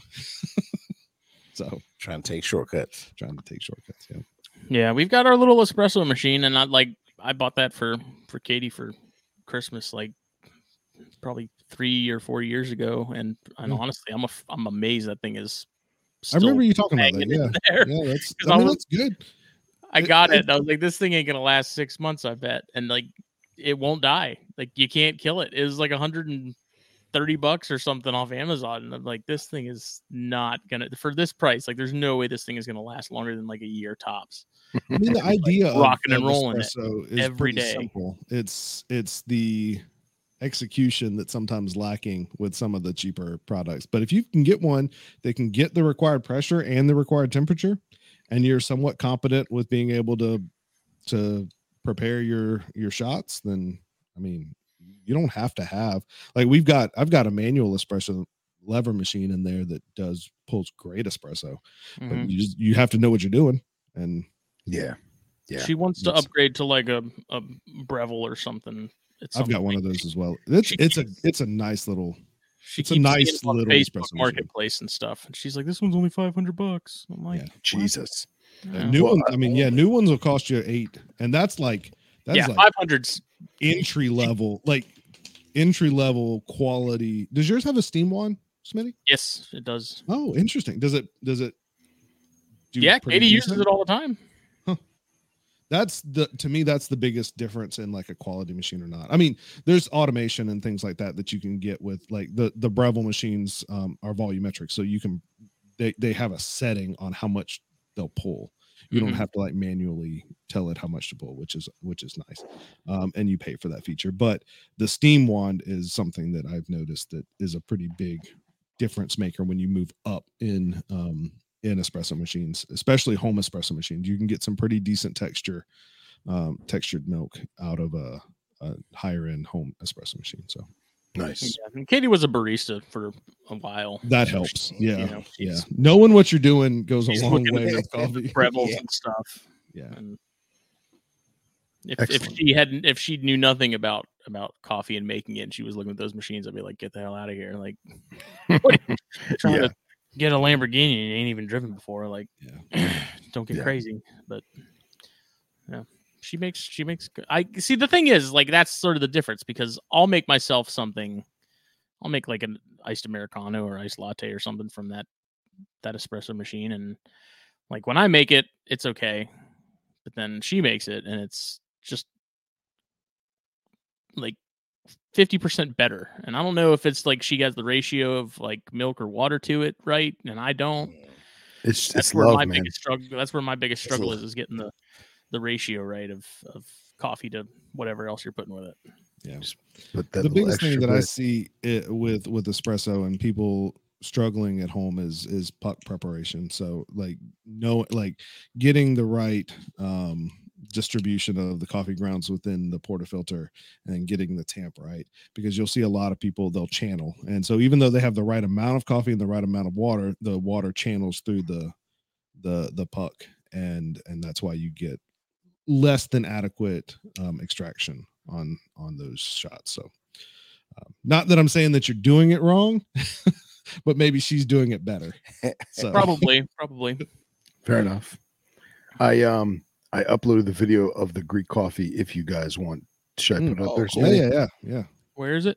I, I I have I sent it to you on Facebook Messenger, or Okay. I can share it if you want. It's up to you. I'm pulling it up. All right, cool. I did try something, so I saw it on this episode of of I saw it on TikTok. Nice. Someone took their espresso, and so they they put it in the. I don't know what the official term is for the damn thing, but where you put the espresso in, you lock it in there. The portafilter. Sure. the- Yep. So the, The- the portafilter is the little basket thing. The whole thing. This Yeah. has a basket that's removable Mhm. and reusable. Yeah. So I put it in there, and then they put like sugar in the raw, or like cane sugar, Mm. on top of that, and then pressed it Mhm. on top of the coffee, and did it. And I I tried it. And It was pretty good. See, I, I don't like doing that because after a while, you will start to get, um, uh, dare I say, a crystallization of the sugar in the basket and in the in the main vessel. Yeah. Yeah, You gotta watch and out the yeah. Yeah, and all of a sudden now you're you're like trapping sugars in there, and it Mhm. gets kind of like a funk to it. And I'm, I'm Ah, not it. that's flavor, man. It's like the little Turkish coffee cup thing. You don't wash it. I bet you yours hasn't been washed in decades, and it probably Uh, enhances the flavor. No, no, you definitely wash it, a thousand percent. Coffee's You're- so wash hot. Please wash it. yeah, I'm not. I'm not seasoning it like a saucepan. That's not happening. uh, like, man, this thing doesn't even hold a single ounce of water anymore. It's so filled up with funk. It's like the the the bowls over in Asia that they've been making the same soup out of for a hundred Oh, years. Oh the uh, what do they call it? The infinity soup or something? What is it? yeah, the Infinity Coffee. Yeah. No, there's a my my coworker. He used to live in Singapore, and uh, he lived like two doors down from one of those little restaurants that has that like bowl of soup that's been cooking for like 80 years or whatever. Mm. He said it was amazing. So So the the issue, since we're on this topic, let let the coffee guy just get this off his chest for a second. Um, the the reason why coffee people don't like you um, using old coffee plastered to the side of your cups is that it imparts other flavors other than what the roaster intended into that coffee. So that's a that's a really cool video though, Phil. That's, yeah, it's it's lagging out a little bit. It's At least on actually my- e- my end. he- it's Eco Earth he's pouring in there, not coffee. just so everyone knows. Yeah, right. so yeah, we put a, a, a tablespoon of of coffee, a, uh, or a teaspoon of coffee, and a teaspoon of uh, cane sugar, and it's just on the stove, and just set it to high, and you, you got to watch it because it- the minute you turn your back on it, it's going to bubble over. So here you go, here comes bubbling. It's like Man, making my, my video is baking- lagging. baking soda vinegar volcano in kindergarten. Yeah, it looks like that. And this video, I don't know if it's lagging for you guys, but it is way faster in real life. Hmm, It's That's pretty it. cool. yeah. Yeah. And like I said, I, I'm I'm a big wuss. I can't drink it scalding hot. I mean, I like hot coffee, but I like people that drink it at 200 degrees. They're out of their freaking mind. Um, by the time I'm my dainty little lips can take it, it has settled appropriately and and comes out great. So Well, and and just you know, just another point. That's how like we cup coffee. So when we when we taste for quality for coffee, we don't we we brew it in the cups. So we pour wa- water over top of grounds, just like you did, right. and um, Harry want to know what you placed in the science. yeah. It depends on if the judges are coffee drinkers. um, I forgot what I was saying. Harry says, Harry says, what is this alchemy? That's funny. Sorry, go go on track. No, I forgot what I was saying. That's fine. You were saying no, you're saying how you're you're Oh, you're cupping brewing coffee. cupping coffee. quality coffee yeah, yeah Yeah. so so when we when we test for quality or when we test for samples we use a bowl and we put coffee grounds in the bottom of the bowl and you you just pour water over top of it so you don't actually like brew through a filter um, so it's kind of the similar idea where you let the ground settle to the bottom and you're taking coffee off the top so it's it's a pretty common way to drink coffee but it's not super practical if you're drinking it like in a to go cup or something like Yeah, that You yeah. have to Yeah, the other be, thing is be is- intentional about it yeah, very much like Cuban coffee. This is a after dinner, you know, uh, um, libation, if you will, or Yeah. something you'd have like mid afternoon, post siesta. This is not your your your extra large cup in the morning to wake the hell up. right right So Then what's the point? uh, to enjoy it. yeah No. Yeah, to enjoy it. The the first two cups are for survival, and then the second, the third, and fourth cups are for enjoyment. yeah, right, right. That's it. That's good. That's real good. How many Ah. filters did you guys go through on the pour overs at, Oh, at Tinley and and St. Louis? How many did we go through? I we had to go get more. Um, shoot, I Well, would how big are they? Six hundred, filters? Uh, probably I don't know. three by three or four. Just Put it next to your head, about McKendrick's head size. Um, yeah, I mean they're probably what four inches by four inches or something like that. Okay. Um, I mean we we went through 400 at least wow. of the filters. I mean, yeah, crazy numbers. At least, yeah. Yeah so, and because we ran out and we had to go get more, and um, finding those specialty filters just out in the world is kind of Oh, challenging. sure that's so. So we we were able to find them. Luckily, we we ran out at Tinley, and we were able to find some at a was it a Whole Foods in Orland I Park, think so. right, the neighboring town over. So Was for it- those that have been to Tinley, Yeah, because we yeah, because we couldn't get the right ones from Target. yeah, Right. We yeah. tried tried there. They didn't have tried them. everywhere. Yeah, man. Yeah, so we went through a lot of filters. We go through a lot of filters, a lot of coffee. We went through 70 gallons of water. at Tinley- Wow. at Tinley alone, yeah, crazy numbers. Um, and we we have to lug we lug in five like the water the water cooler um jugs that you see at offices and stuff. We that's how we get our water in. So we have to lug 70 gallons of water in five gallon jugs into the convention center. So Wow. Yeah. What is the ideal water to use for that kind of stuff? Use like distilled or ideally we use spring water. Um Yeah, you, you want to drink distilled, bro. yeah, but you're not it's not distilled once you put the coffee in it. No, but it, so the, so coffee, it's good to have some minerals back into it. You don't want like chlorine or anything like that, like your your residential water. So I like to But take in- a little bit of a tablet and throw it in mine. It tastes good. yeah, uh, yeah. So I mean, you can, gosh, what a what a rabbit hole you can go down with with water and coffee. I mean, it's, Yeah. you would think, oh my goodness, this is the simplest of, of recipes. You've got coffee and you've got water, but man, there's there's a rabbit hole. Like they make additive, like you know, like you can get the like the little uh, what do they call them? The, Rep the to save drops. Well, yeah, it's kind of it's like a little packet that you tear open and you pour in your minerals for your for your coffee water. It's Yeah. crazy, man. Yeah, it's it it's is. crazy. The like stuff so- they put in for turtles. yeah, but it's so it's uh we use spring water is, is Yeah. what we recommend using. So, wow. That's Yeah. great. All That's good kinds all stuff, kinds man. of stuff that you didn't know you needed to know about coffee. Well, I mean, it is kind of the nice thing of like you can kind of go as crazy as you want to. Like if you want to, you want to go deep, you can go deep. And, and that's kind of the fun thing. I mean, it's for coffee. Coffee has for me like all of the. You can you can get as techy as you want to. You can get all the fancy equipment. You can be as simplistic as you want to. If you want to go old school and do like a siphon brewer or something like that, you can do that. Um, old school percolators and stuff. You can get the job done as fancy or as as you know old school as you want you want to go. You can go down whatever rabbit hole.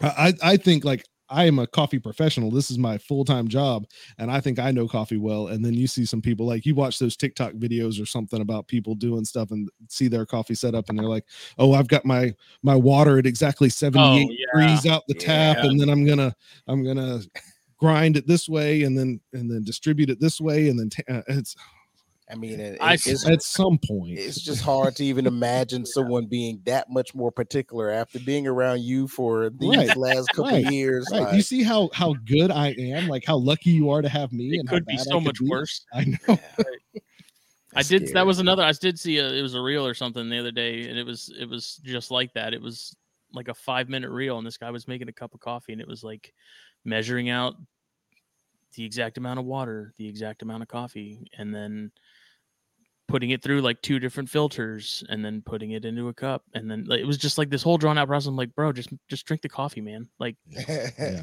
Giving some me point- anxiety just watching it. Just drink it, Jesus. at some point uh, to me you miss some of the enjoyment of the coffee because i want to drink the coffee now there's some uh, like i i enjoy making a pour over uh, you know when when i have the time because there's a process and there's a, a vibe that you get and it's it's something like the it's part of the process that's enjoyable and the sensory of it and everything but I I would lie to you to say that I make a pour over every morning. It's Mr. Mm-hmm. Coffee on grounds Yeah. in Yeah. and then we'll- we'll talk about something fancier later but uh, like i said survival first uh, Sure, sure.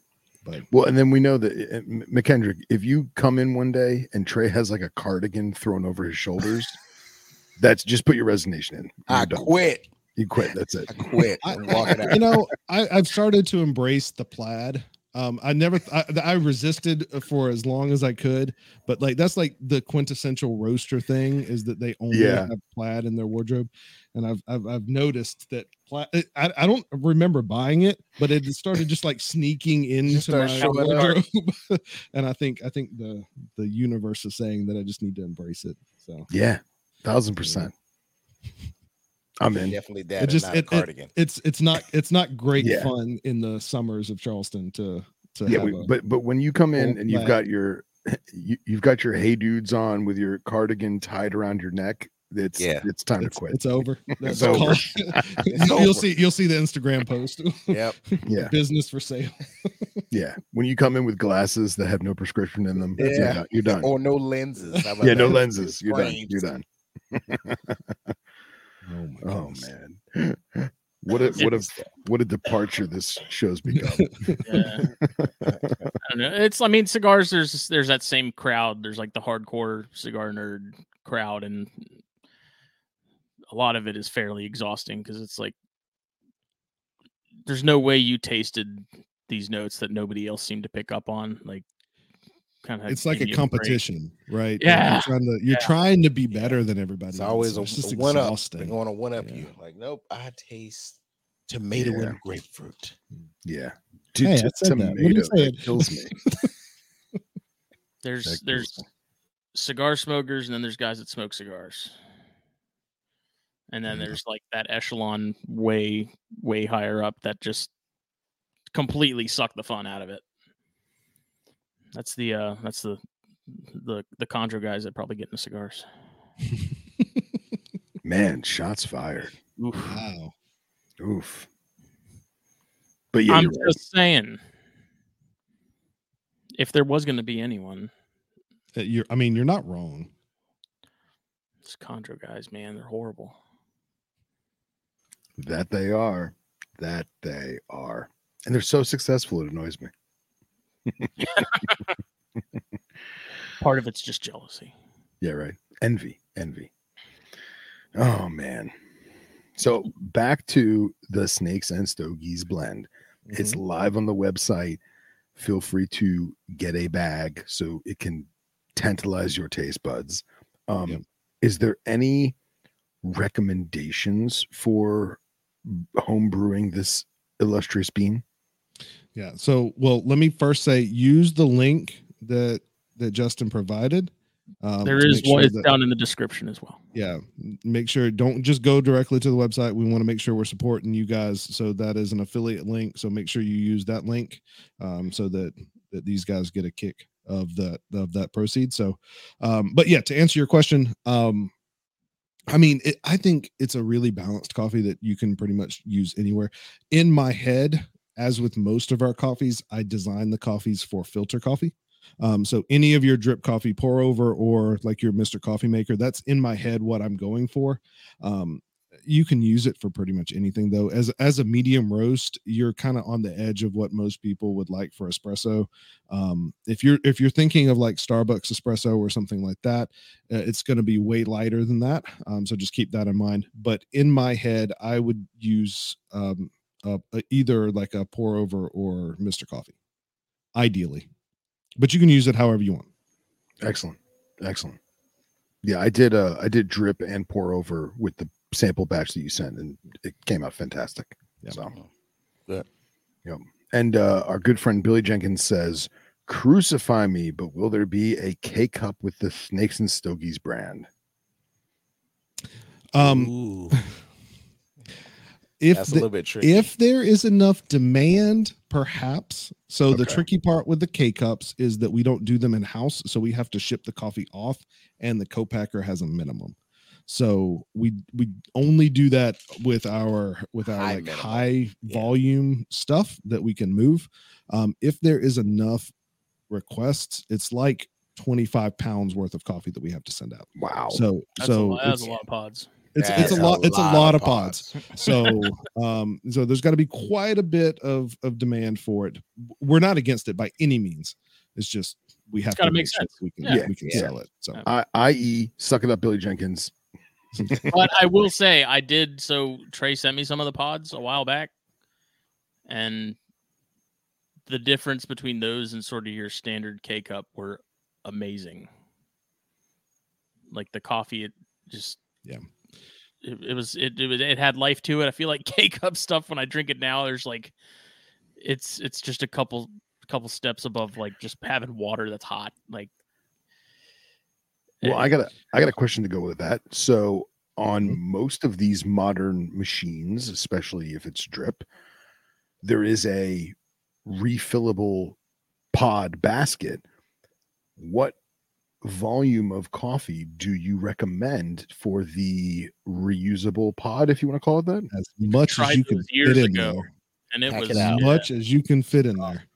Okay, so Um, just pack the thing full. pack it as full as you can get yeah because i mean the problem with a lot of those things and like like schmidt was saying is that it, your water to coffee ratio is really really difficult to, to hit uh, and so you tend with those with those keurigs um, to get uh, a watery er coffee than what you would get with a with a drip coffee maker or something like that. Um the so the difference with our pods is that they're soft bottoms. They're they're not that hard plastic. And so they we can actually put more coffee in there. So it has 40% more coffee than your traditional k cups and that's because it's got that soft bottom to it. Um so yeah with your reusable cups you can absolutely do it. Um what i would recommend if you if you do that and and it's going to sound contradictory because usually people that use the the keurigs don't have grinders but you could actually grind a little finer Okay. if you have a grinder so you can get the whole beans grind a little finer because that's going to give you some more extraction as well um and then and then pack that reusable K cup pretty full and and that'll do Yeah. you that that'll do the trick and that, and that actually makes sense to me too because I've had it where the little basket that goes inside of the removable vessel, I've packed that basket full, and the pressure from the water, it's it's almost too dense. And what happens is it winds up overflowing in that vessel, and now I have wet grinds everywhere. So, yeah, yeah, you do have to be careful. I mean, when I say packet full, I mean be realistic. Don't like don't yeah. like tamp it down Right, with a yeah. spoon Right, or something, right? gi- but like give you know, yourself give, a little. give it a give it a, a healthy dose. Give it as much as you can without it causing issues, because you're going to want to make sure that you get as much coffee to that water ratio as you can. awesome, awesome. Good Yeah, I found that like if you the Keurigs that have like the three different settings for the amount, I guess, of water that it puts through it to get Mhm. it to even taste the most coffee like, you have to go with the least amount. The least amount of water. You're exactly right. Yep. Then you Yep. run through like I have to add like three K cups to a cup to get a sizable amount of coffee and, that and actually truthfully, you're still like probably not getting the right kind of water to coffee Yeah. ground ratio. I mean, but so with with coffee that we like, if you're doing a pour over, we recommend a one to fifteen ratio. So one part coffee to fifteen parts water. Um, so you got to think of that. If you if you've got a 12 ounce cup of coffee, you almost need so that would be like one to 12 if you used one ounce of coffee. There those those little K cups have nowhere near one ounce nowhere, of coffee not even close. in it, right? So so yeah, you, you're exactly right. You're going to need quite a bit of of um, K cups to get to that ratio. So Fair Yeah. enough. Yep. Good stuff, man. Smithy, you frozen? Oh, there you No, are. no, we're good. Yeah, the um, I was amazed with the pods when I tried them. I was like, "This is this is what these should have been the entire time." the, Yeah, the the hard part is that they're well they're they're quite a bit more expensive to make with the filter bottoms, and you have to va- uh, like nitrogen seal them, um, and Mhm. so so they because of course with the filter bottoms there's nothing to hold in that freshness. It just would stale almost Right. immediately. So we have to nitrogen seal the bags as well.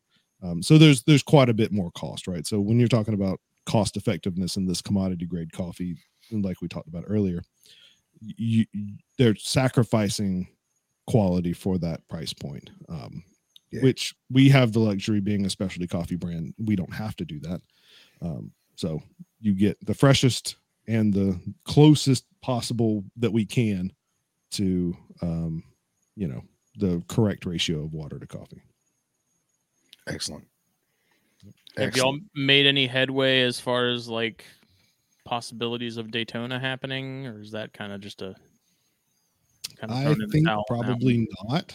Um, we're we're pretty happy with our show schedule that we that we have. So right now we're only doing NARBC shows, um, and that that's nothing to do with like other show circuits. It's just that um, with with what we do, we have to have a lot of people through the door, and there's only a few shows in the country that can do that. Um, and we have a really good relationship with Daytona only being one show a year building that relationship both with the venue as well as with the promoters um, is is a bit um, we, we have to have both on our side to do what we do Right. um, Yeah. and so it, it can be it can be a little bit of a negotiation process because a lot of the venues um, setting the promoters aside a lot of the venues have rules and um, buyout clauses. buyout clauses Yeah. yeah. i was trying to think of the right words buyout clauses for their um, uh, concessions. concessions Use Yeah. your words. Trey. I'm Use trying. words. It's late, man. I've had this coffee's not working. Yeah, I was about to say drink drink more of your keep, coffee. keep drinking coffee. Yeah. So uh, they have buyout clauses on their concessions, and so, some of those we're able to work with and make it reasonable um, for us to be able to go down there and do those, and some of them are not. Um, and so that that is the situation currently with Daytona is that uh, we just don't have those relationships in place to to think that we can do that in the near future. I would Fair love enough. to. It's the closest show that we have to us. Um, but if it's not financially viable, we just Yeah. can't.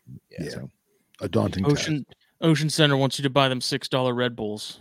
Yeah. Well, yeah. That that's exactly right. And they have coffee on site, and and the ones that have coffee, because I scouted it when we were there Yeah, last year. I was like, okay, let's see what we can do here. And they had the coffee there, so that's going to be a struggle. And they were actually selling it, at least when I was there, pretty well for what it was. Um, and so I think it's going to be a struggle. I mean, like with St. Louis, we have to buy out uh, when we do an ARBC St. Louis, we have to buy out their concessions, and it's five hundred bucks, and that hurts, right? Yeah. Because That's a lot of that's a cups lot of five dollar cups of coffee that we have to sell to, to make up for that. Yeah. Um, so if if if Daytona is anywhere near that, we just couldn't do it. So, yeah, wow. but but the Oh, other man. shows definitely make up for it. I mean, like we were talking about with Tinley, and and so Tinley's a, a, a huge show for us. We did we do really well at Tinley. Um, we we do Dallas. Well, so Arlington we we did last year, um, or in September. That show's moving to Dallas. Um, so we're gonna try the Oh, new venue in Dallas. Yeah, so they're moving it to the the what is it the Dallas Center? Is it what's called. I don't remember. what It's it like called. downtown Dallas. So um, very excited for that. The the Arlington show was in a great location if- for anybody that's ever been there. It's it's a really nice. It's like literally across the street from the Rangers, the Texas Ranger Stadium, literally across the street, or like maybe two blocks from uh, AT&T Stadium. Is it AT&T Stadium? AT&T. Yeah. Yeah. the where the Cowboys play. So I mean, it's it's prime time location. Um, it just there was a lot of other stuff I think happening in that area the last Yeah. show, so we didn't get a huge amount of traffic in, um, especially looking for coffee. But uh, hopefully, hopefully, then Dallas will will continue to do better. St. Louis was is a great show for us as well. So Yeah, it's getting better each year. so yeah, come check That's us awesome. out at an NARBC show near you, and we will have the bourbon barrel aged coffee there that you can try. That's awesome. That's a reason to go in itself. That's a reason to go. Yeah, there you Yeah. go. Yeah, for sure. Now, when you guys do an uh, uh, uh, an away show like that, do you guys mail your stuff and fly? Do you drive? they load up the van. Unfortunately, have to Load load, the up van. the van and hit the road. Yep, yep. We load the van. So So we're between 13 to 17 hours. Dallas is set was Arlington 17. Yeah. Wow. Tinley it, Chicago is well, 14, was- I was about to say St. Louis was about 12 and a half, 13. So Tinley's like right in the middle of and and the only one that we don't do in one day. So we drive to Chicago to Tinley Park in one day. We drive to St. Louis in one day. We can't drive to Dallas in one day. Yeah. We, we- we have to stop.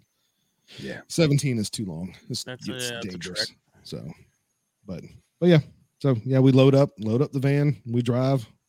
It- in Chicago, we took four people, so we took two cars. But it, sometimes it's just us. It's nice. Nice. Alternate driving. I was joking with Jake that the next Tinley, I'm just gonna like, I'm gonna drive up there to your neck of the woods. I'm gonna hide out in your van until you guys leave, and then I'll pop out when we get to Tinley. I mean, He's like, Come he's like, you ain't you ain't hiding anywhere. I was like, fuck you. I mean, there's there. We we may or may not have hidden McKendrick in the back of the van in Arlington because we Shh. we, sh- we shall not speak of these things. you jumped out in the parking lot of the gas station, and tried to get me in trouble. a bunch of Texans threw me back in there. Said, "Where are you going?" what the hell? He was like, "Help me, help me!" and nobody looked. Kidnap me. that's horrible. Oh, that's horrible. Not horrible. a single person came to help.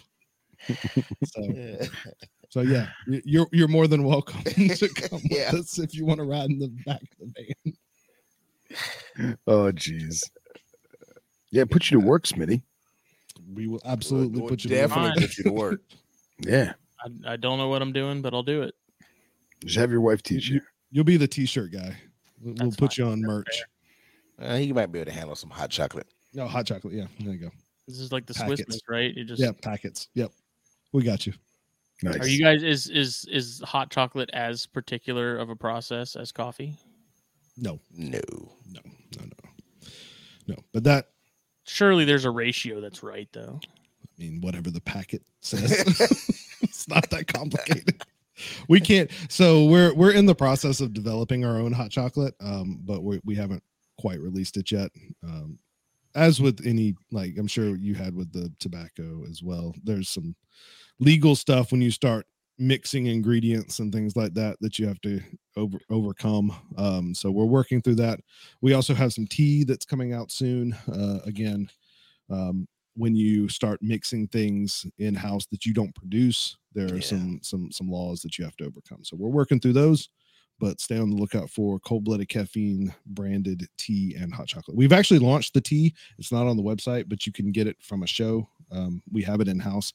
Uh, if you were if What we kind are of in tea? person, um, we have several types of tea. So we have a green tea. It's a gunpowder Formosa green tea. It's very nice green tea from Taiwan. We have an oolong tea. Um, again, a Taiwanese oolong. We have uh, Keemun black, tea, tea, yeah. that's very nice. And then we have a Lapsang black tea, which if you've if you've never had Lapsang tea, it's a smoked black tea. So Oh, if you like scotch or if you like cigars, uh Lapsang tea, Sounds it's a, it's a very nice. It it smells like a campfire. It's it's amazing. Um, Yeah. Right now, you can only get that from us in person uh, because if we're in person, it is considered still like a um, a cottage industry. So we, don't. uh, But when we start shipping it across state lines, that's when it becomes a problem. Yeah. So you can get it from us at a show for now until we get everything squared away, and then you should be able to get it on the website awesome? soon. So Awesome. Yeah, that that Lapsang is fantastic. I feel like there's a lot of companies starting to to get into that because the more PD stuff is becoming more popular. But I've had some that were just atrociously like we talked about the liquid smoke It earlier, goes a like long way. real bad. Yeah. yeah, But yeah. I've had some other ones that were fantastic. Now, are you guys doing a? Is it just loose ground, or are you Yeah. doing whole leaf, or what? No, so it's it's loose leaf. Um, eh, so the Lapsang is coarsely chopped. Okay, Um, the like I mentioned, the green tea is gunpowder, so it's rolled. It's Yeah. rolled leaves. Um, I can't remember what the other two. The, The oolong- Kino I can't remember what the other two are off the top of my head. okay, They're, they're not whole leaves. None of them are whole no. leaves. okay. Um, I can't remember exactly the the coarseness of the of the leaf chop. None Okay. of them are super fine, but um, and and all of them are loose leaf for now. Um, Yeah. again, it's there's some you get into these nuances of manufacturing where getting them from loose leaf into tea bags is a bit of a Oh uh, yeah. uh, an investment in, in equipment to do Yeah. that. Um, Sure. So we're, we're, we'll work on that later, but right now it's just all loose leaf. So awesome, man. That's fantastic. I had And no we, we don't process anything with the with the tea just for transparency's sake. Like we we bring it in and we repackage it, um, but it's all roasted uh, for the ones that are roasted or oxidized. They're oxidized somewhere else. Um, Okay. we bring it in. So Still awesome. it's very it's very nice tea. It's it's it's been it's another learning curve going from coffee to tea. It's it's a whole other world. It sounds Oh yeah. adjacent, but it's it's a very interesting learning curve. It's like pipe tobacco to cigars. Similar, but Yeah. but not really. You know. Yeah. Billy Jenkins asked about the mushroom coffee and what that was about. Um, trying to be healthy, I guess. I don't know. we I don't do just- any I- mushroom coffees. I So don't do mushrooms. period. I just got a thing about eating stuff that grows on dead things. I don't. I Yeah, don't know. man. Like Not- I'm not not a into I'm not a fungi kind of guy. I, I don't have a good answer for you. I mean, it's kind of the same thing with the mud coffee. I think it's like people's attempts to make a coffee substitute that doesn't have the caffeine in it or that has some health benefits to it. And what's Yeah. the point? But try to maintain. but the try taste. well, yeah, but uh, or come as close to it as you can. Yeah. Yeah, well, there's also a reason why there's only a certain kind of people that drink kava. So we Yes. keep them to the side. Yeah. Yeah. I mean, you know, it's to each their own. You can do whatever you want. That's kind of what I've I've c- gained through this whole experience. I started out with coffee pretty narrow minded and, you know, drink black coffee or die kind of thing. But to me, as long as you're enjoying it, like don't force yourself to drink something that you don't enjoy, but as long as you're enjoying it, that is, that is, it, that is whatever. not those are not the words of Trey from like two years ago. I know. Nope, not at all. I was like, whatever. If Go you- for if- it. If, That's you put fine. If you put You milk in it, you're a fucking asshole. That's Yeah, right. I mean, exactly. I've, I have my words, not his. that. No, my, my words, not his. My words, not his. but no but i mean when we when we did our first shows we came with black coffee and little canister of cream and sugar and we hid them behind the table because i didn't want anybody to have to have them yeah, and Yeah. uh now i'm like Yeah, you want as long as french vanilla in your coffee sure why not yeah. Buy me another How many- How many pumps of butterscotch syrup would you That's like? right. Yeah. That's right. So I mean, you know, as long as as, uh, uh, but again, it comes down to I, I enjoy seeing the people happy. I enjoy seeing people get what they want, and coffee is something that's a luxury. You don't have to have it, so Right. enjoy it when you drink it. Yeah, Whatever, yeah. I mean, it's it's like the the flavored cigar thing for me, man. You have people come in and look for them. It's like, why why do you why do you want that? yeah. Hey, what, I mean, I get it. I don't drink it. Like this is black coffee all day long, nothing else. But I will. I will be honest. I uh, I do get white girl wasted on the pumpkin spice. I I do. I, have tried. Okay, so let's talk about pumpkin spice Yes. because I need somebody to tell Yes. me why this is good. Like, like we, legitimately. we tried making it. tried. I remember trying to make it at one of the I- shows, and we just. I said we need to try. I just don't think it's for me. Like I, Maybe we need to I'm try trying to more go in with an open mind, but I, it's, it tastes like leaves. Trey says he's Like, it- Caucasian, but he's not that Caucasian. Right, Yeah. right. Like this, that's that's, that's about here. That's And about as see, pasty white as you can that. get. You see how the, but I can't. I, Well, all right. Let me just. like- so the- It's like a candle. I don't know. I can't quite. I so there are certain pumpkin spices like that I just won't go because it's just fake chemical nonsense.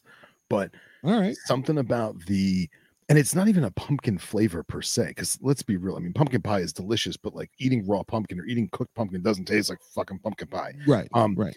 it's something about the cinnamon the nutmeg that is i don't want to say indicative of this time of year it in, it instills a, a vibe or a feeling but at the same time i think it is also because it's seasonal you're not having cinnamon and nutmeg and whatever other actual spices they're putting into it right except for this time of year so you almost it, it's almost a, a a built up anticipation if you will Okay. you know what i mean I don't And- get that excited about it.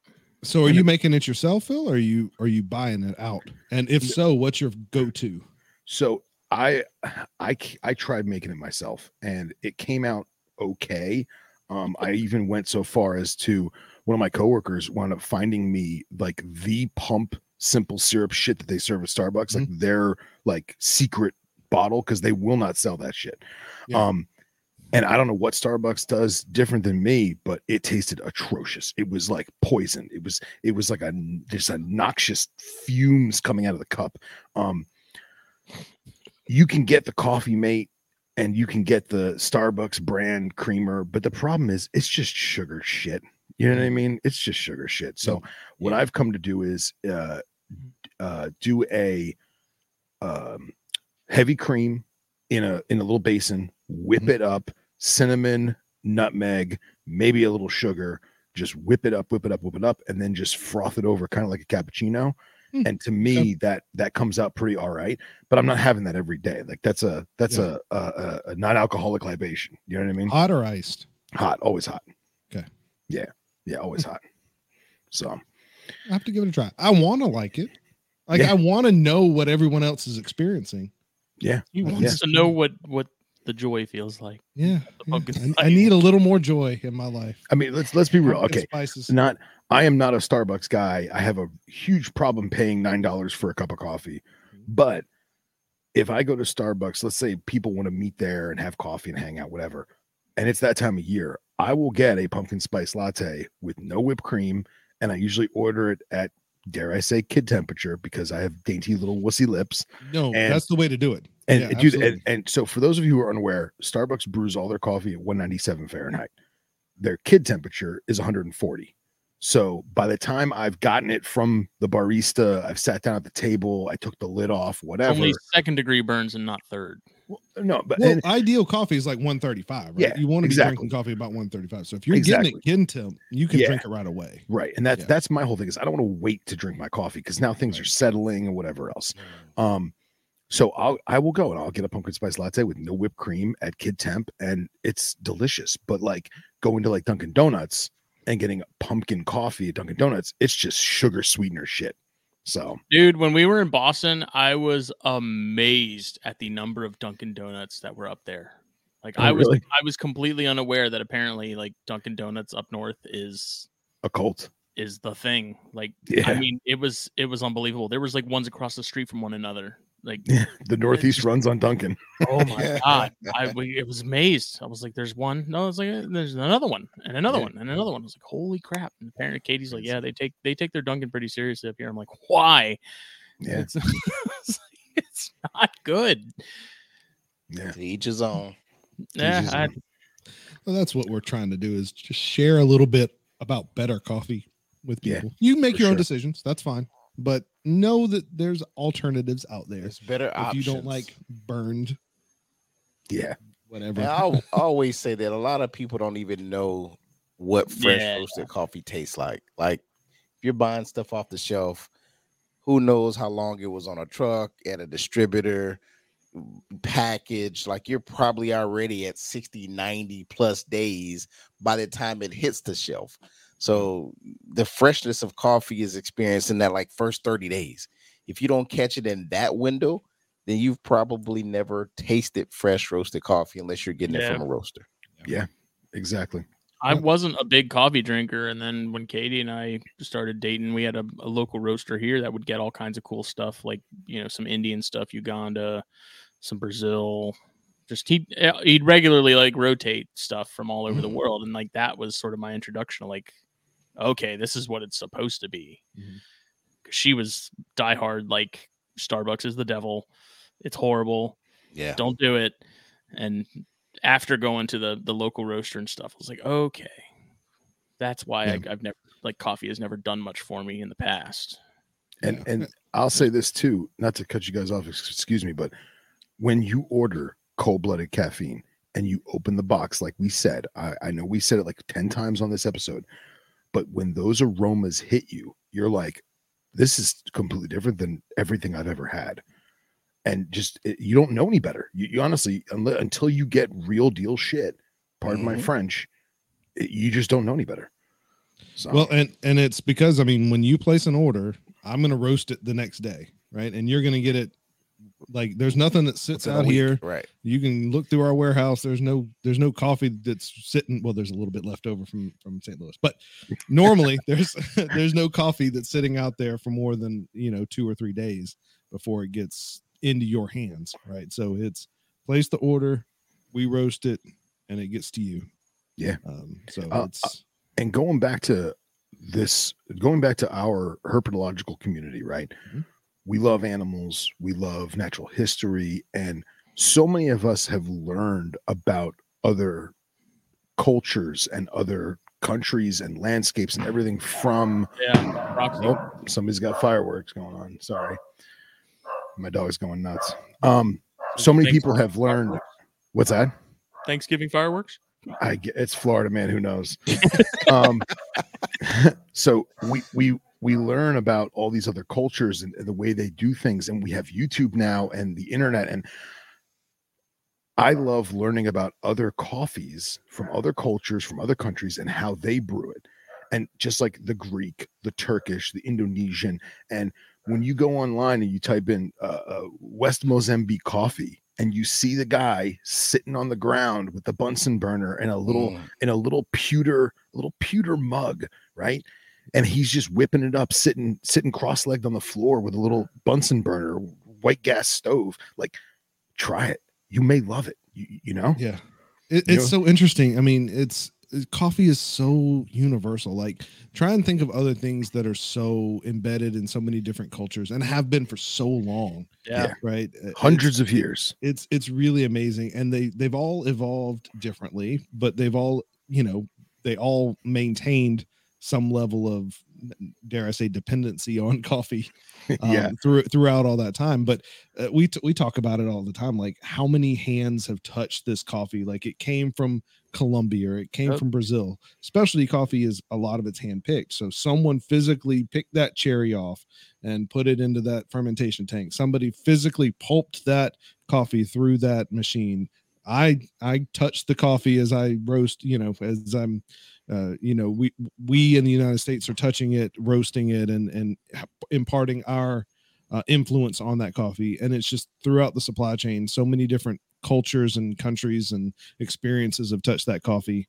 And it's just it's it's fun to think about. I mean there's not a whole lot of products out there that are that ti- tied to different cultures and important to different cultures Yeah. um that, that than coffee is and, and And- tea to some extent as well but i don't think even tea is quite as prevalent Yeah. as coffee across Yeah. the, the world so i'd agree and even even to go so far as to say the brew method regardless of the the coffee itself because so many people are like ah you know what, i'm not a big coffee drinker and then you introduce them to like a cuban pot and they're like Mhm. pour, pour over cuban pot and they're like wow this tastes totally different i'm like well it's the same beans you know Yep. you, just- Right, you, exactly, you happen to prefer it Yeah. that way or or, Yep. or if you're like uh, the connoisseur himself mr eric burke and you have your own portable french press thermos that you bring mm-hmm. on your herp trip rock and roll you know Yeah. Yeah. Yeah. And and that's the thing that you know we we get all the time, like like the question earlier about Greek coffee or Turkish coffee or Italian coffee. Understand that these countries don't make like they don't grow coffee Yeah. in these countries, right? yeah So so the beans are the same. It's all about their interpretation or their development of that coffee over generations. Um, how they were introduced to the coffee, like how did it get to them? The whole history of coffee is really interesting, um, and how it developed and and you know colonialization and things like that. There's there's just it's just a, a, a whole history unto itself um, that you can just go to again go down rabbit holes on on a lot of different things. But coffee is one of those things where you can really um, deep dive into and just learn way more than you thought you needed to know about about a little bean so. It's the way to do it man. I love it. It's awesome. Yeah, they say it takes that a, a cigar from from planting to rolling goes through 300 hands. yeah Yeah, that makes Wow. sense and i mean coffee's a, similar idea we don't have mm-hmm. like the hand touch of the the rolling of the the tobacco that you guys do but but certainly from hand picking it to hand processing it and Well, roasting it you guys are the rollers well you we are. are yeah yeah we have a machine that rolls it for us though right. to be clear. I do I do have to know like when you guys are vending like Tinley and stuff how many people walk up and try to give you like the laundry list order that they would get at like Starbucks of double oh. upside down Yeah. mochaccino Yeah. unicorn blood i can't Yeah, order we- a we- caramel macchiato we get a fair amount and and we have to we do have to explain to people because we only do pour overs at shows. So we have to simplify our process. So we get a lot of people asking for like lattes or things like that and we have to talk about the difference between a latte and a pour over and, and espresso. Um as a brew method I can, Um, I can give you some coffee, like a cup of coffee. I was like, here's Yes. coffee, yeah. But but we try. I mean, so we we get people that ask for a lot of different milk substitutes and things like that. So we we do bring oat milk because we want to be you know conscious of people that have allergies uh, to to lactose. Um, so we bring two types of milks, but you know, you, we do occasionally get the person that wants to do a skinny half calf, you know, almond milk with a side of whipped. I don't know. I'm just making stuff up but uh but you know we most I, I can't really even think of anybody that has been Not- like nothing too extreme. no we get half and half we get asked for half and half or heavy cream a lot Yeah. um and again we have to simplify because we're traveling 16 hours to a lot of these shows so we have to simplify what we can bring um but uh, for the most part everyone i don't i really don't think there's been anybody that's been unreasonable about No. asking for stuff usually when we explain what we're doing they're like oh cool, cool i'll take that and, Yeah. and everybody's happy and I, and I think that's really the nice part. Uh, One, a lot of people don't expect to have a specialty coffee vendor at a reptile expo, so they're not like going into Starbucks with their standard order and getting upset when you don't have it, right? Yeah. Um, so they're willing to accept what you have, um, and and two, people are interested in the experience, right? So a lot of people haven't seen a pour over system, or like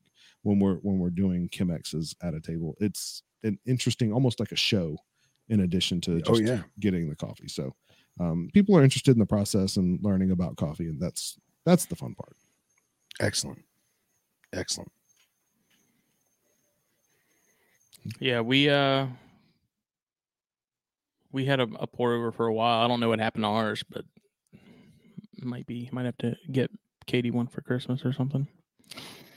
Yeah, they're they're definitely fun to have around. Definitely fun to play around with. Yeah, man, for sure. We we sell them on the Cold Blooded Caffeine website. I was about to website, say we got some uh, coldbloodedcaffeine.com. If you some- want to there check you them go. out. some some some brand Shameless plug. Chemexes. Nice, nice. So if if I'm trying to convince my my boss to get on board with getting a laser engraver at work, Mhm. if we did that, would there be anything cold blooded caffeine related that you guys would want engraved? We can absolutely do that. Yes. There's no one in my area doing that. Really? Like no one. engraving? No one. There's probably some people that do it like out of their house or something. Huh. But Yeah. unless But you know someone that As a knows that, business, as yeah. a business, there's no one that is doing it Huh. currently. There used to be It's one or so two popular. businesses, Wow. and so I've been trying to. I've been hammering my boss with like links and stuff, and like, Yeah. You know, yeah, we're just. I mean, we can absolutely do. We we we do a lot of like um donation items for like USARK when we go to shows and stuff. We'll do like like glasses, like Mhm. shot glasses or something, and and the barrel aged coffee, or like we'll, we did it what the de- uh, whiskey decanter one time, Mhm. and uh and some some of that barrel aged coffee. So yeah, we can absolutely work with you on that. That just Very it's cool. ridiculous. Like it's crazy to me that that no one's doing it. And I've had people come in and ask. Like I've got a couple of restaurants downtown that we already do a lot of, of work for, and they're like, if you guys started doing glasses, like one restaurant in particular is like, if I start, I can guarantee you the others because they all know each other. You know, all the owners and stuff. Right, like, I right. Guarantee you, the other like ten downtown are going to come doing the same thing or wanting to do the same thing. So trying to trying to get on there and then that would make if we end up doing more like snakes and stogies lighters that would make that process a little easier and probably a little cheaper Yeah. um, For sure. so he's definitely i think he, like he's he's interested it's just a matter right now of trying to figure out like what do we need that's going to sort of do what we plan to do with it but not be so much that we're that's going to be overkill like we don't want to get like a massive like industrial machine that we're only going to use for small stuff you know Right. so it's uh I haven't been put taking my foot off the gas on that one. I think it makes sense it's smart, yeah. for what you guys do. Yeah. Yeah. And then he also talked about uh like getting a, a pad press. Mm. So being able to do like rubber stamping basically on on glasses and all kinds of stuff. So Hmm. trying to expand outside of just just shirts and embroidery. So Makes sense. Taking advantage. Well, gentlemen, we're at the two hour mark. Is there anything else we want to touch base on? If if you haven't gotten your coffee fixed at this point, I don't know what else I can Yeah, do. no, right? yeah, yeah. I feel like th- this is one of the one of the only episodes we've done where it's mostly not animal talk. Yeah, I mean, That's we can cool. talk about animals if you want to. yeah, no, uh, no, it's good. I don't it's think good. you bring me on to talk about this. I got. I still want to come up and see that that fly river turtle, man. yeah, Yeah. yeah, Come on, That is when I saw that video. I was like, when the hell did he get that? it's, it's the freaking coolest thing. Awesome. I'm in love with that thing. Dude, Like, so- like I, I love all my animals. I was Okay, about to like, say, let me let me like not not just ostracize every other animal I have, but if if there's an animal that I'm just going to go in there and stare at, it's it's that one. Like we all have, we know we, we all have that one that you're just like, huh, Of course. So, and and yeah, so I've got the Fly River on one side of the aisle, and my wife. I got so I may have bribed my wife with a Cuban rock iguana. Um, so, so to get the uh, they came in a package deal. They just threw them in together. I don't know what. happened. right? hey, look a Fly River. Yeah, oh, look a yeah. Cuban rock going. I was walking out the door and they just handed it to me before I could even say anything. So So they're they're right beside each other, and they're they're honestly two of my favorites um, that we've gotten in, in recently. But um, yeah, come on down anytime. I mean, I've I've really recently gotten into like a, a Phelsuma kick, like the day geckos. Yeah. Yeah. so I've gotten quite a few of those recently. The Lygodactylus williamsi, the electric blue day geckos, got us got some of those. So yeah, fun stuff. We can talk about animals if you want to, but McKendrick, what are you getting? You got to get you something. we, we got to figure out what he is. I've, I've been trying to. He's he needs to be He's been like talking about this for the like guy. Like. I don't know the the the guy with the rooster or like I don't know. He's like he needs a thing, right? If he's only gonna have one animal, we got to figure out what that thing guy, is. Yeah. Be the ferret guy. the yeah, ferret guy. yeah. We need to. Yeah. We, we got. to I haven't. We haven't nailed it down yet, but we need to figure out what his thing is. I'm waiting for the universe to give me a sign. Show him some show him some Meller's chameleons. That would be cool. That would be cool. I feel like I could totally see him at the show with a big Mellers on his shoulder, just pouring coffee, man. that would be cool. That would be cool. Okay, we'll work on that. Uh, Congratulations. I mean, what your out of what Trey's got at least there at the at the shop currently? Like, what's your what's your favorite? yeah, what are you leaning towards? I, think I'm you not mentioned- leaning. he's, Mr. he's, Honduran. he, he likes the hunt. You like the Honduran, all right? Honduran milk snake. Yeah. Yeah, yeah, it was Mm. cool. Yeah. It was, you know, We've we've moved a lot of stuff. We've changed a lot. Oh no, the Honduran's back. I forgot we brought the Honduran yeah, back. hundred Yeah. milk steaks in, in the shop right now. What do we have here? Bearded dragon, No, the frill Frill dragon. Oh dragon, my sorry. goodness. Get out of here. and then Can't take him anywhere. the emerald tree skinks. yeah, the tree Yeah. skinks. Those are fun. Those are cool too. Yeah. Yeah. They're they're a recent. Well, I've had them for a long time, but I moved them in because I had two frill dragons in here, and I was like, eh, No nobody- need for no two. need for two frill dragons in here. So the emerald Still tree cool, skinks man. are- Still yeah. cool. So yeah, cool stuff. How many how many of those do you have? The emeralds, uh, Yeah. five. Oh, cool. Yeah, Yeah. they're in a what is that? 36 by 24, 24 Exo Terra, like the big long Yeah. one. Yeah, there's five of them in there. They're cool. You gonna get They're- any eggs out of them? I have before. Yeah. Um, I, I haven't really tried to raise them. I mean, I, I don't really do a whole lot of breeding anymore. So they just lay in the substrate. I've seen them before. They they've been fertile, but they don't tend to I haven't hatched any out. I haven't I haven't tried to hatch any out. So I, I I don't have time to raise babies and do the coffee and everything. So I'm I'm I've transitioned to being more of a keeper now than a than a breeder. So fair enough. Yeah, Fair enough. understandable. You guys did some uh some events recently though up up that way, right? Have you guys you guys seems like you've you've picked up on those a little bit? E- events like what? Like local stuff in the Oh, in the yeah, yeah, Charleston yeah. area and Yeah, we did. Well, so we did the one last week. It's a private event. was a private. Yeah, Yeah, we did. So we, I mean, we can do pretty much anything. So like our show setup, we can do travel setups for for anybody. So like Yeah. we did. uh Canova had a Patreon event a couple weeks ago. So we we went down to Gainesville, Georgia, and did did the Canova event. Did a full pour over setup there. We had an insurance agency here in town that um did like a customer appreciation day. So we came out and did a, a full setup with them. Um, those like we we don't sell coffee there, like they pre-book us and and pay us Right. like whatever the Yeah. the head count is. It's kind of like catering, right? So okay, you got 50 people here, uh, estimate five dollars a cup and you know 250 bucks, and we'll come out and set up coffee or something like that. So so yeah, those are fun. Um, Nice. It's it's a different vibe than a reptile show for sure, uh, which is which is Very kind of which kind of nice change of pace every once in a while. Um, Yeah. but uh, at, at less risk of me coming home with geckos, so that's not not not a zero percent chance, but certainly a less chance than uh, yeah. when we. Yeah, I, I didn't even I didn't even think of that. Like you guys are vending at shows. How are you not coming home with half the show?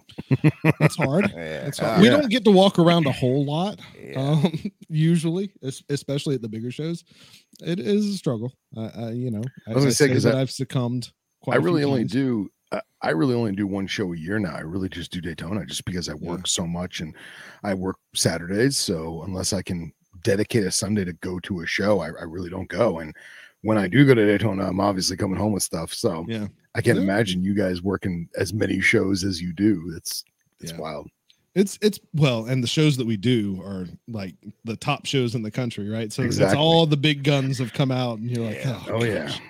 it helps that i i like odd stuff so like i don't get in the trap of you know the the ball python or the mm-hmm. crested gecko trap or anything like that so it has to be pretty specific stuff that i'm looking for um so like i i knew going to st louis that the um the phelsumas the the grandis, the uh giant day geckos i knew i was interested in those but i knew i was only interested in blue bloods or, or something like crazy like that.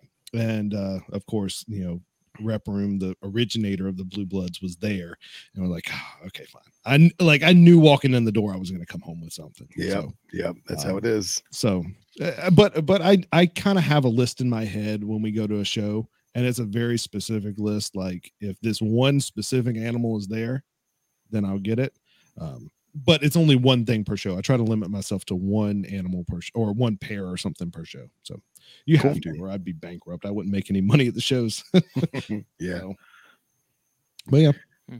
Good stuff. Well, 215. This episode was brought to you by blackboxcages.com. Check them out. Facebook, Instagram. Use code THN at checkout. Save yourself 10%. Get yourself a rack. Get a cage. Get both. You won't be disappointed regardless.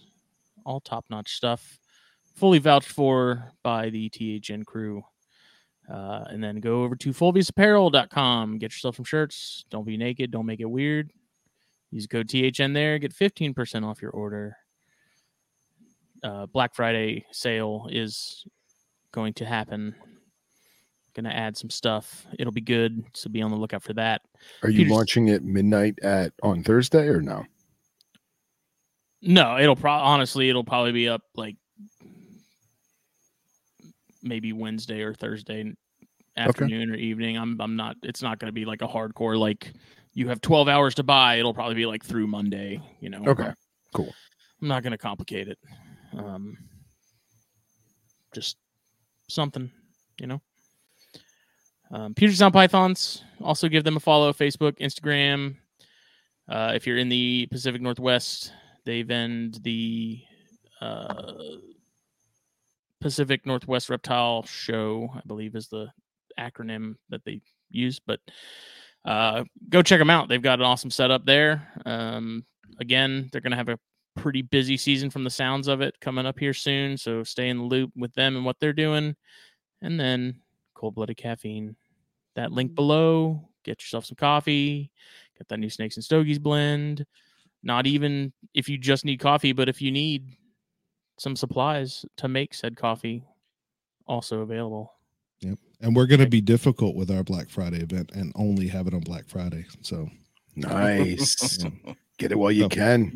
That's right. I don't know. Maybe I'm lazy. I just, it's, you know, I don't have to have Black Friday to, to do a sale. I actually need to probably do something a little more regularly than I do. But I think we're going to do Black Friday and Cy- like a different one for Black Friday and a different one for Cyber Cyber Monday. Monday. So, Cool.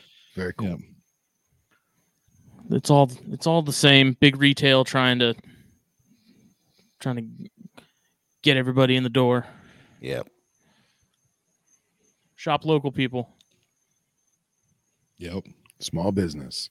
Unless it's us and we're not local to you, you can still shop with us. That's right. That's right. fair. Yeah. Shop For sure. small. Let's, let's Shop small. There you go. say that. Support the not shop- entrepreneurs. Right. Yep. Uh, obviously, with Thursday being a holiday, we will not be recording THP, so we will be back Cyber Monday. Unless Heck there yeah. was something going on. I don't know if you're going out of town or if there's anything Nope. happening. I'll but- be here with bells on. nice. All right. Well, we will see everybody then. Have a good evening. We'll see you later. Bye.